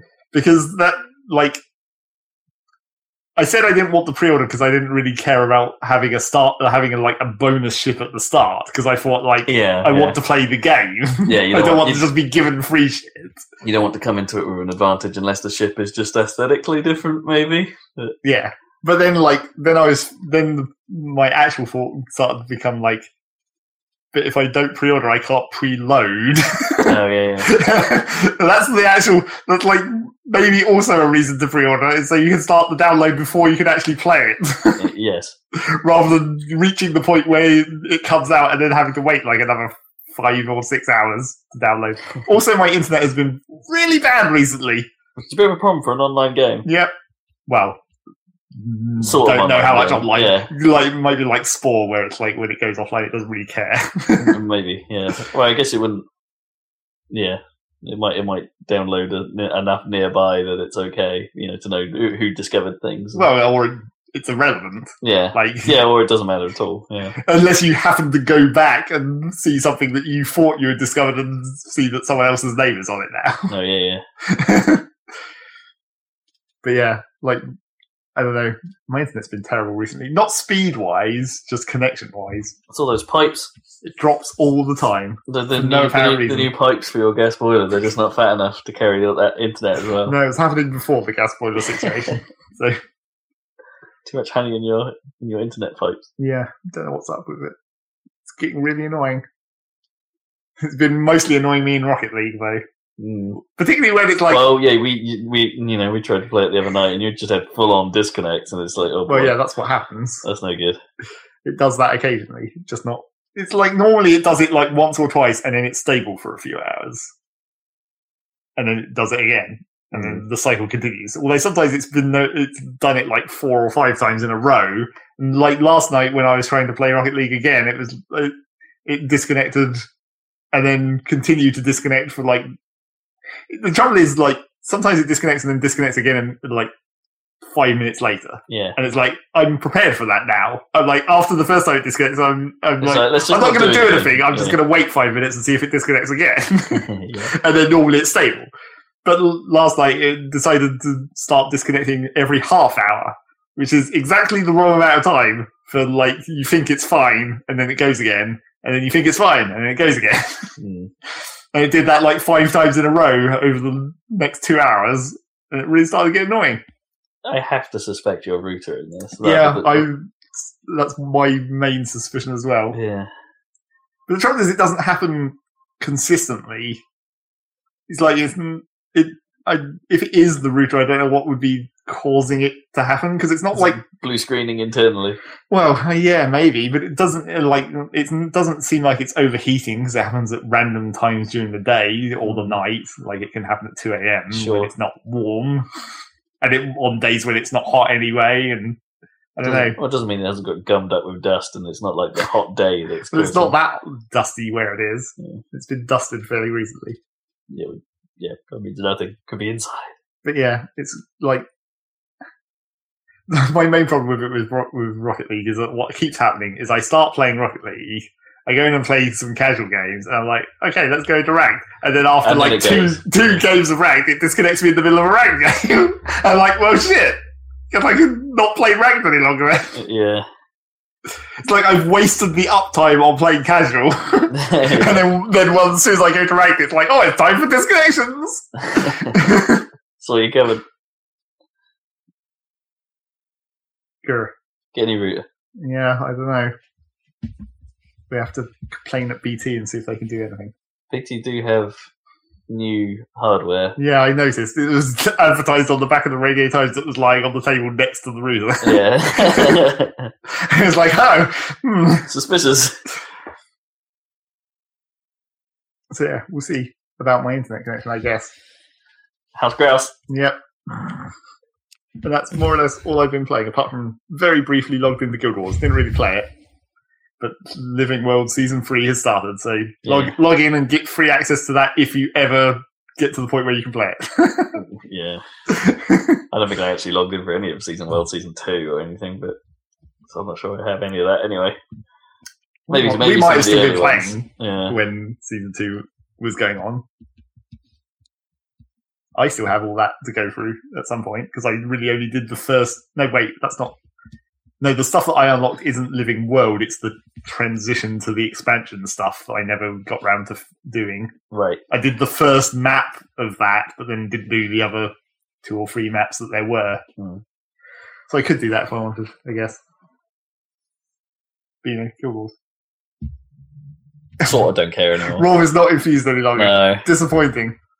I, yeah, I, I, I sort of don't, don't like. I, I don't know. I, I, at a moment where I looked at it and thought, "Oh, Heart of Thorns is fifty percent off at the moment," and maybe that would have got me back. Maybe, but it's like uh, you know, I don't think Guild Wars would have changed enough in a way that makes me think feel interested about it. Like, 'cause I think, uh, you know, I got other games to play. Yo, True. Indeed. I got that GTA to suck up my MMO time. I don't know. Not even in Or if I, multiplayer. not if I GTA Online it, ah, That's not an MMO either. no, not really. There's no massive about it, apart from the world. But that doesn't count. That's not what that means. it's not what that means. It's true. It's not. It's massively, isn't it? Technically, massively multiplayer. Yes, I guess. You got anything, Dan? Uh, carried on with Day of the Tentacle, gradually solving the puzzles. Still funny. Um, Metal Gear, I'm stuck on the stupid.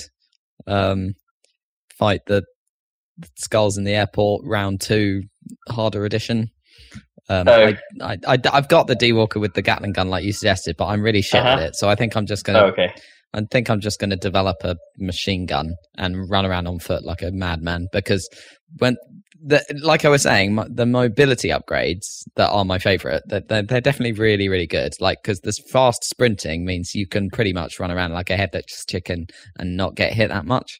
So I think Mm. that's the best way for me because I can't get D Walker to. I, I've never really used D Walker, so I'm like, what the fuck am I doing? I'm gone. I go into the like sprint mode and then I try and come out.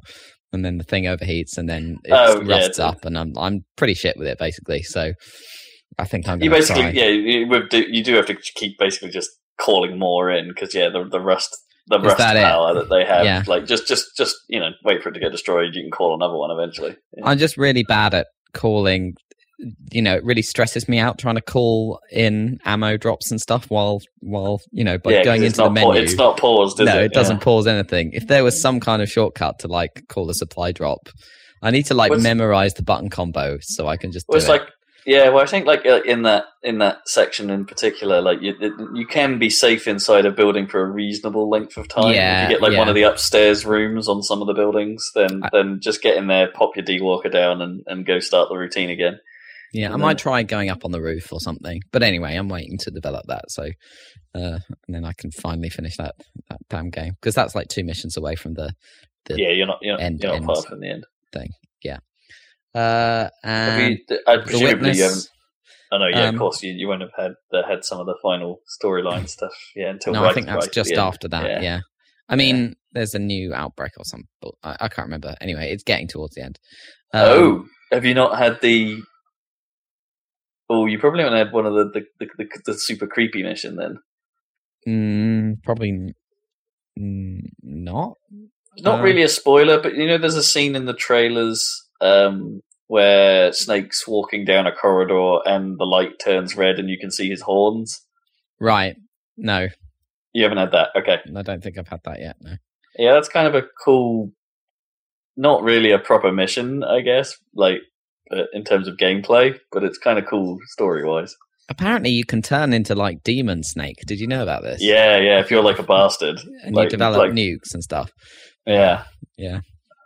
Anyway, that's quite funny. Apparently, like there's a whole transition. Like you know, it's you can be sort of half demon and stuff like that. Like Oh right, like- okay. Your horn gets to be- bigger or something. Yeah, You get permanently bloodstained and stuff. It's really Yeah. disgusting. I I really don't understand that blood fetish. Like that outfit for the what's her name is. Oh, uh, for quiet. Yeah. What, what is so that wrong. about? I don't Yeah. know why why anyone would think that was good A good idea. way. Yeah. Uh, anyway. Yep. All right, cool. Let's wrap this up because I And- see a Kippers yeah. and a Jammy inbound for Pete's. Okay. Okay, cool. So thanks for joining us. Catch us. Uh, watch out for new videos and catch us next time for the Cyclops. Prepare for more Sonic. That's the sound of Bye. crunching pizzas. That's the end of the podcast. See ya.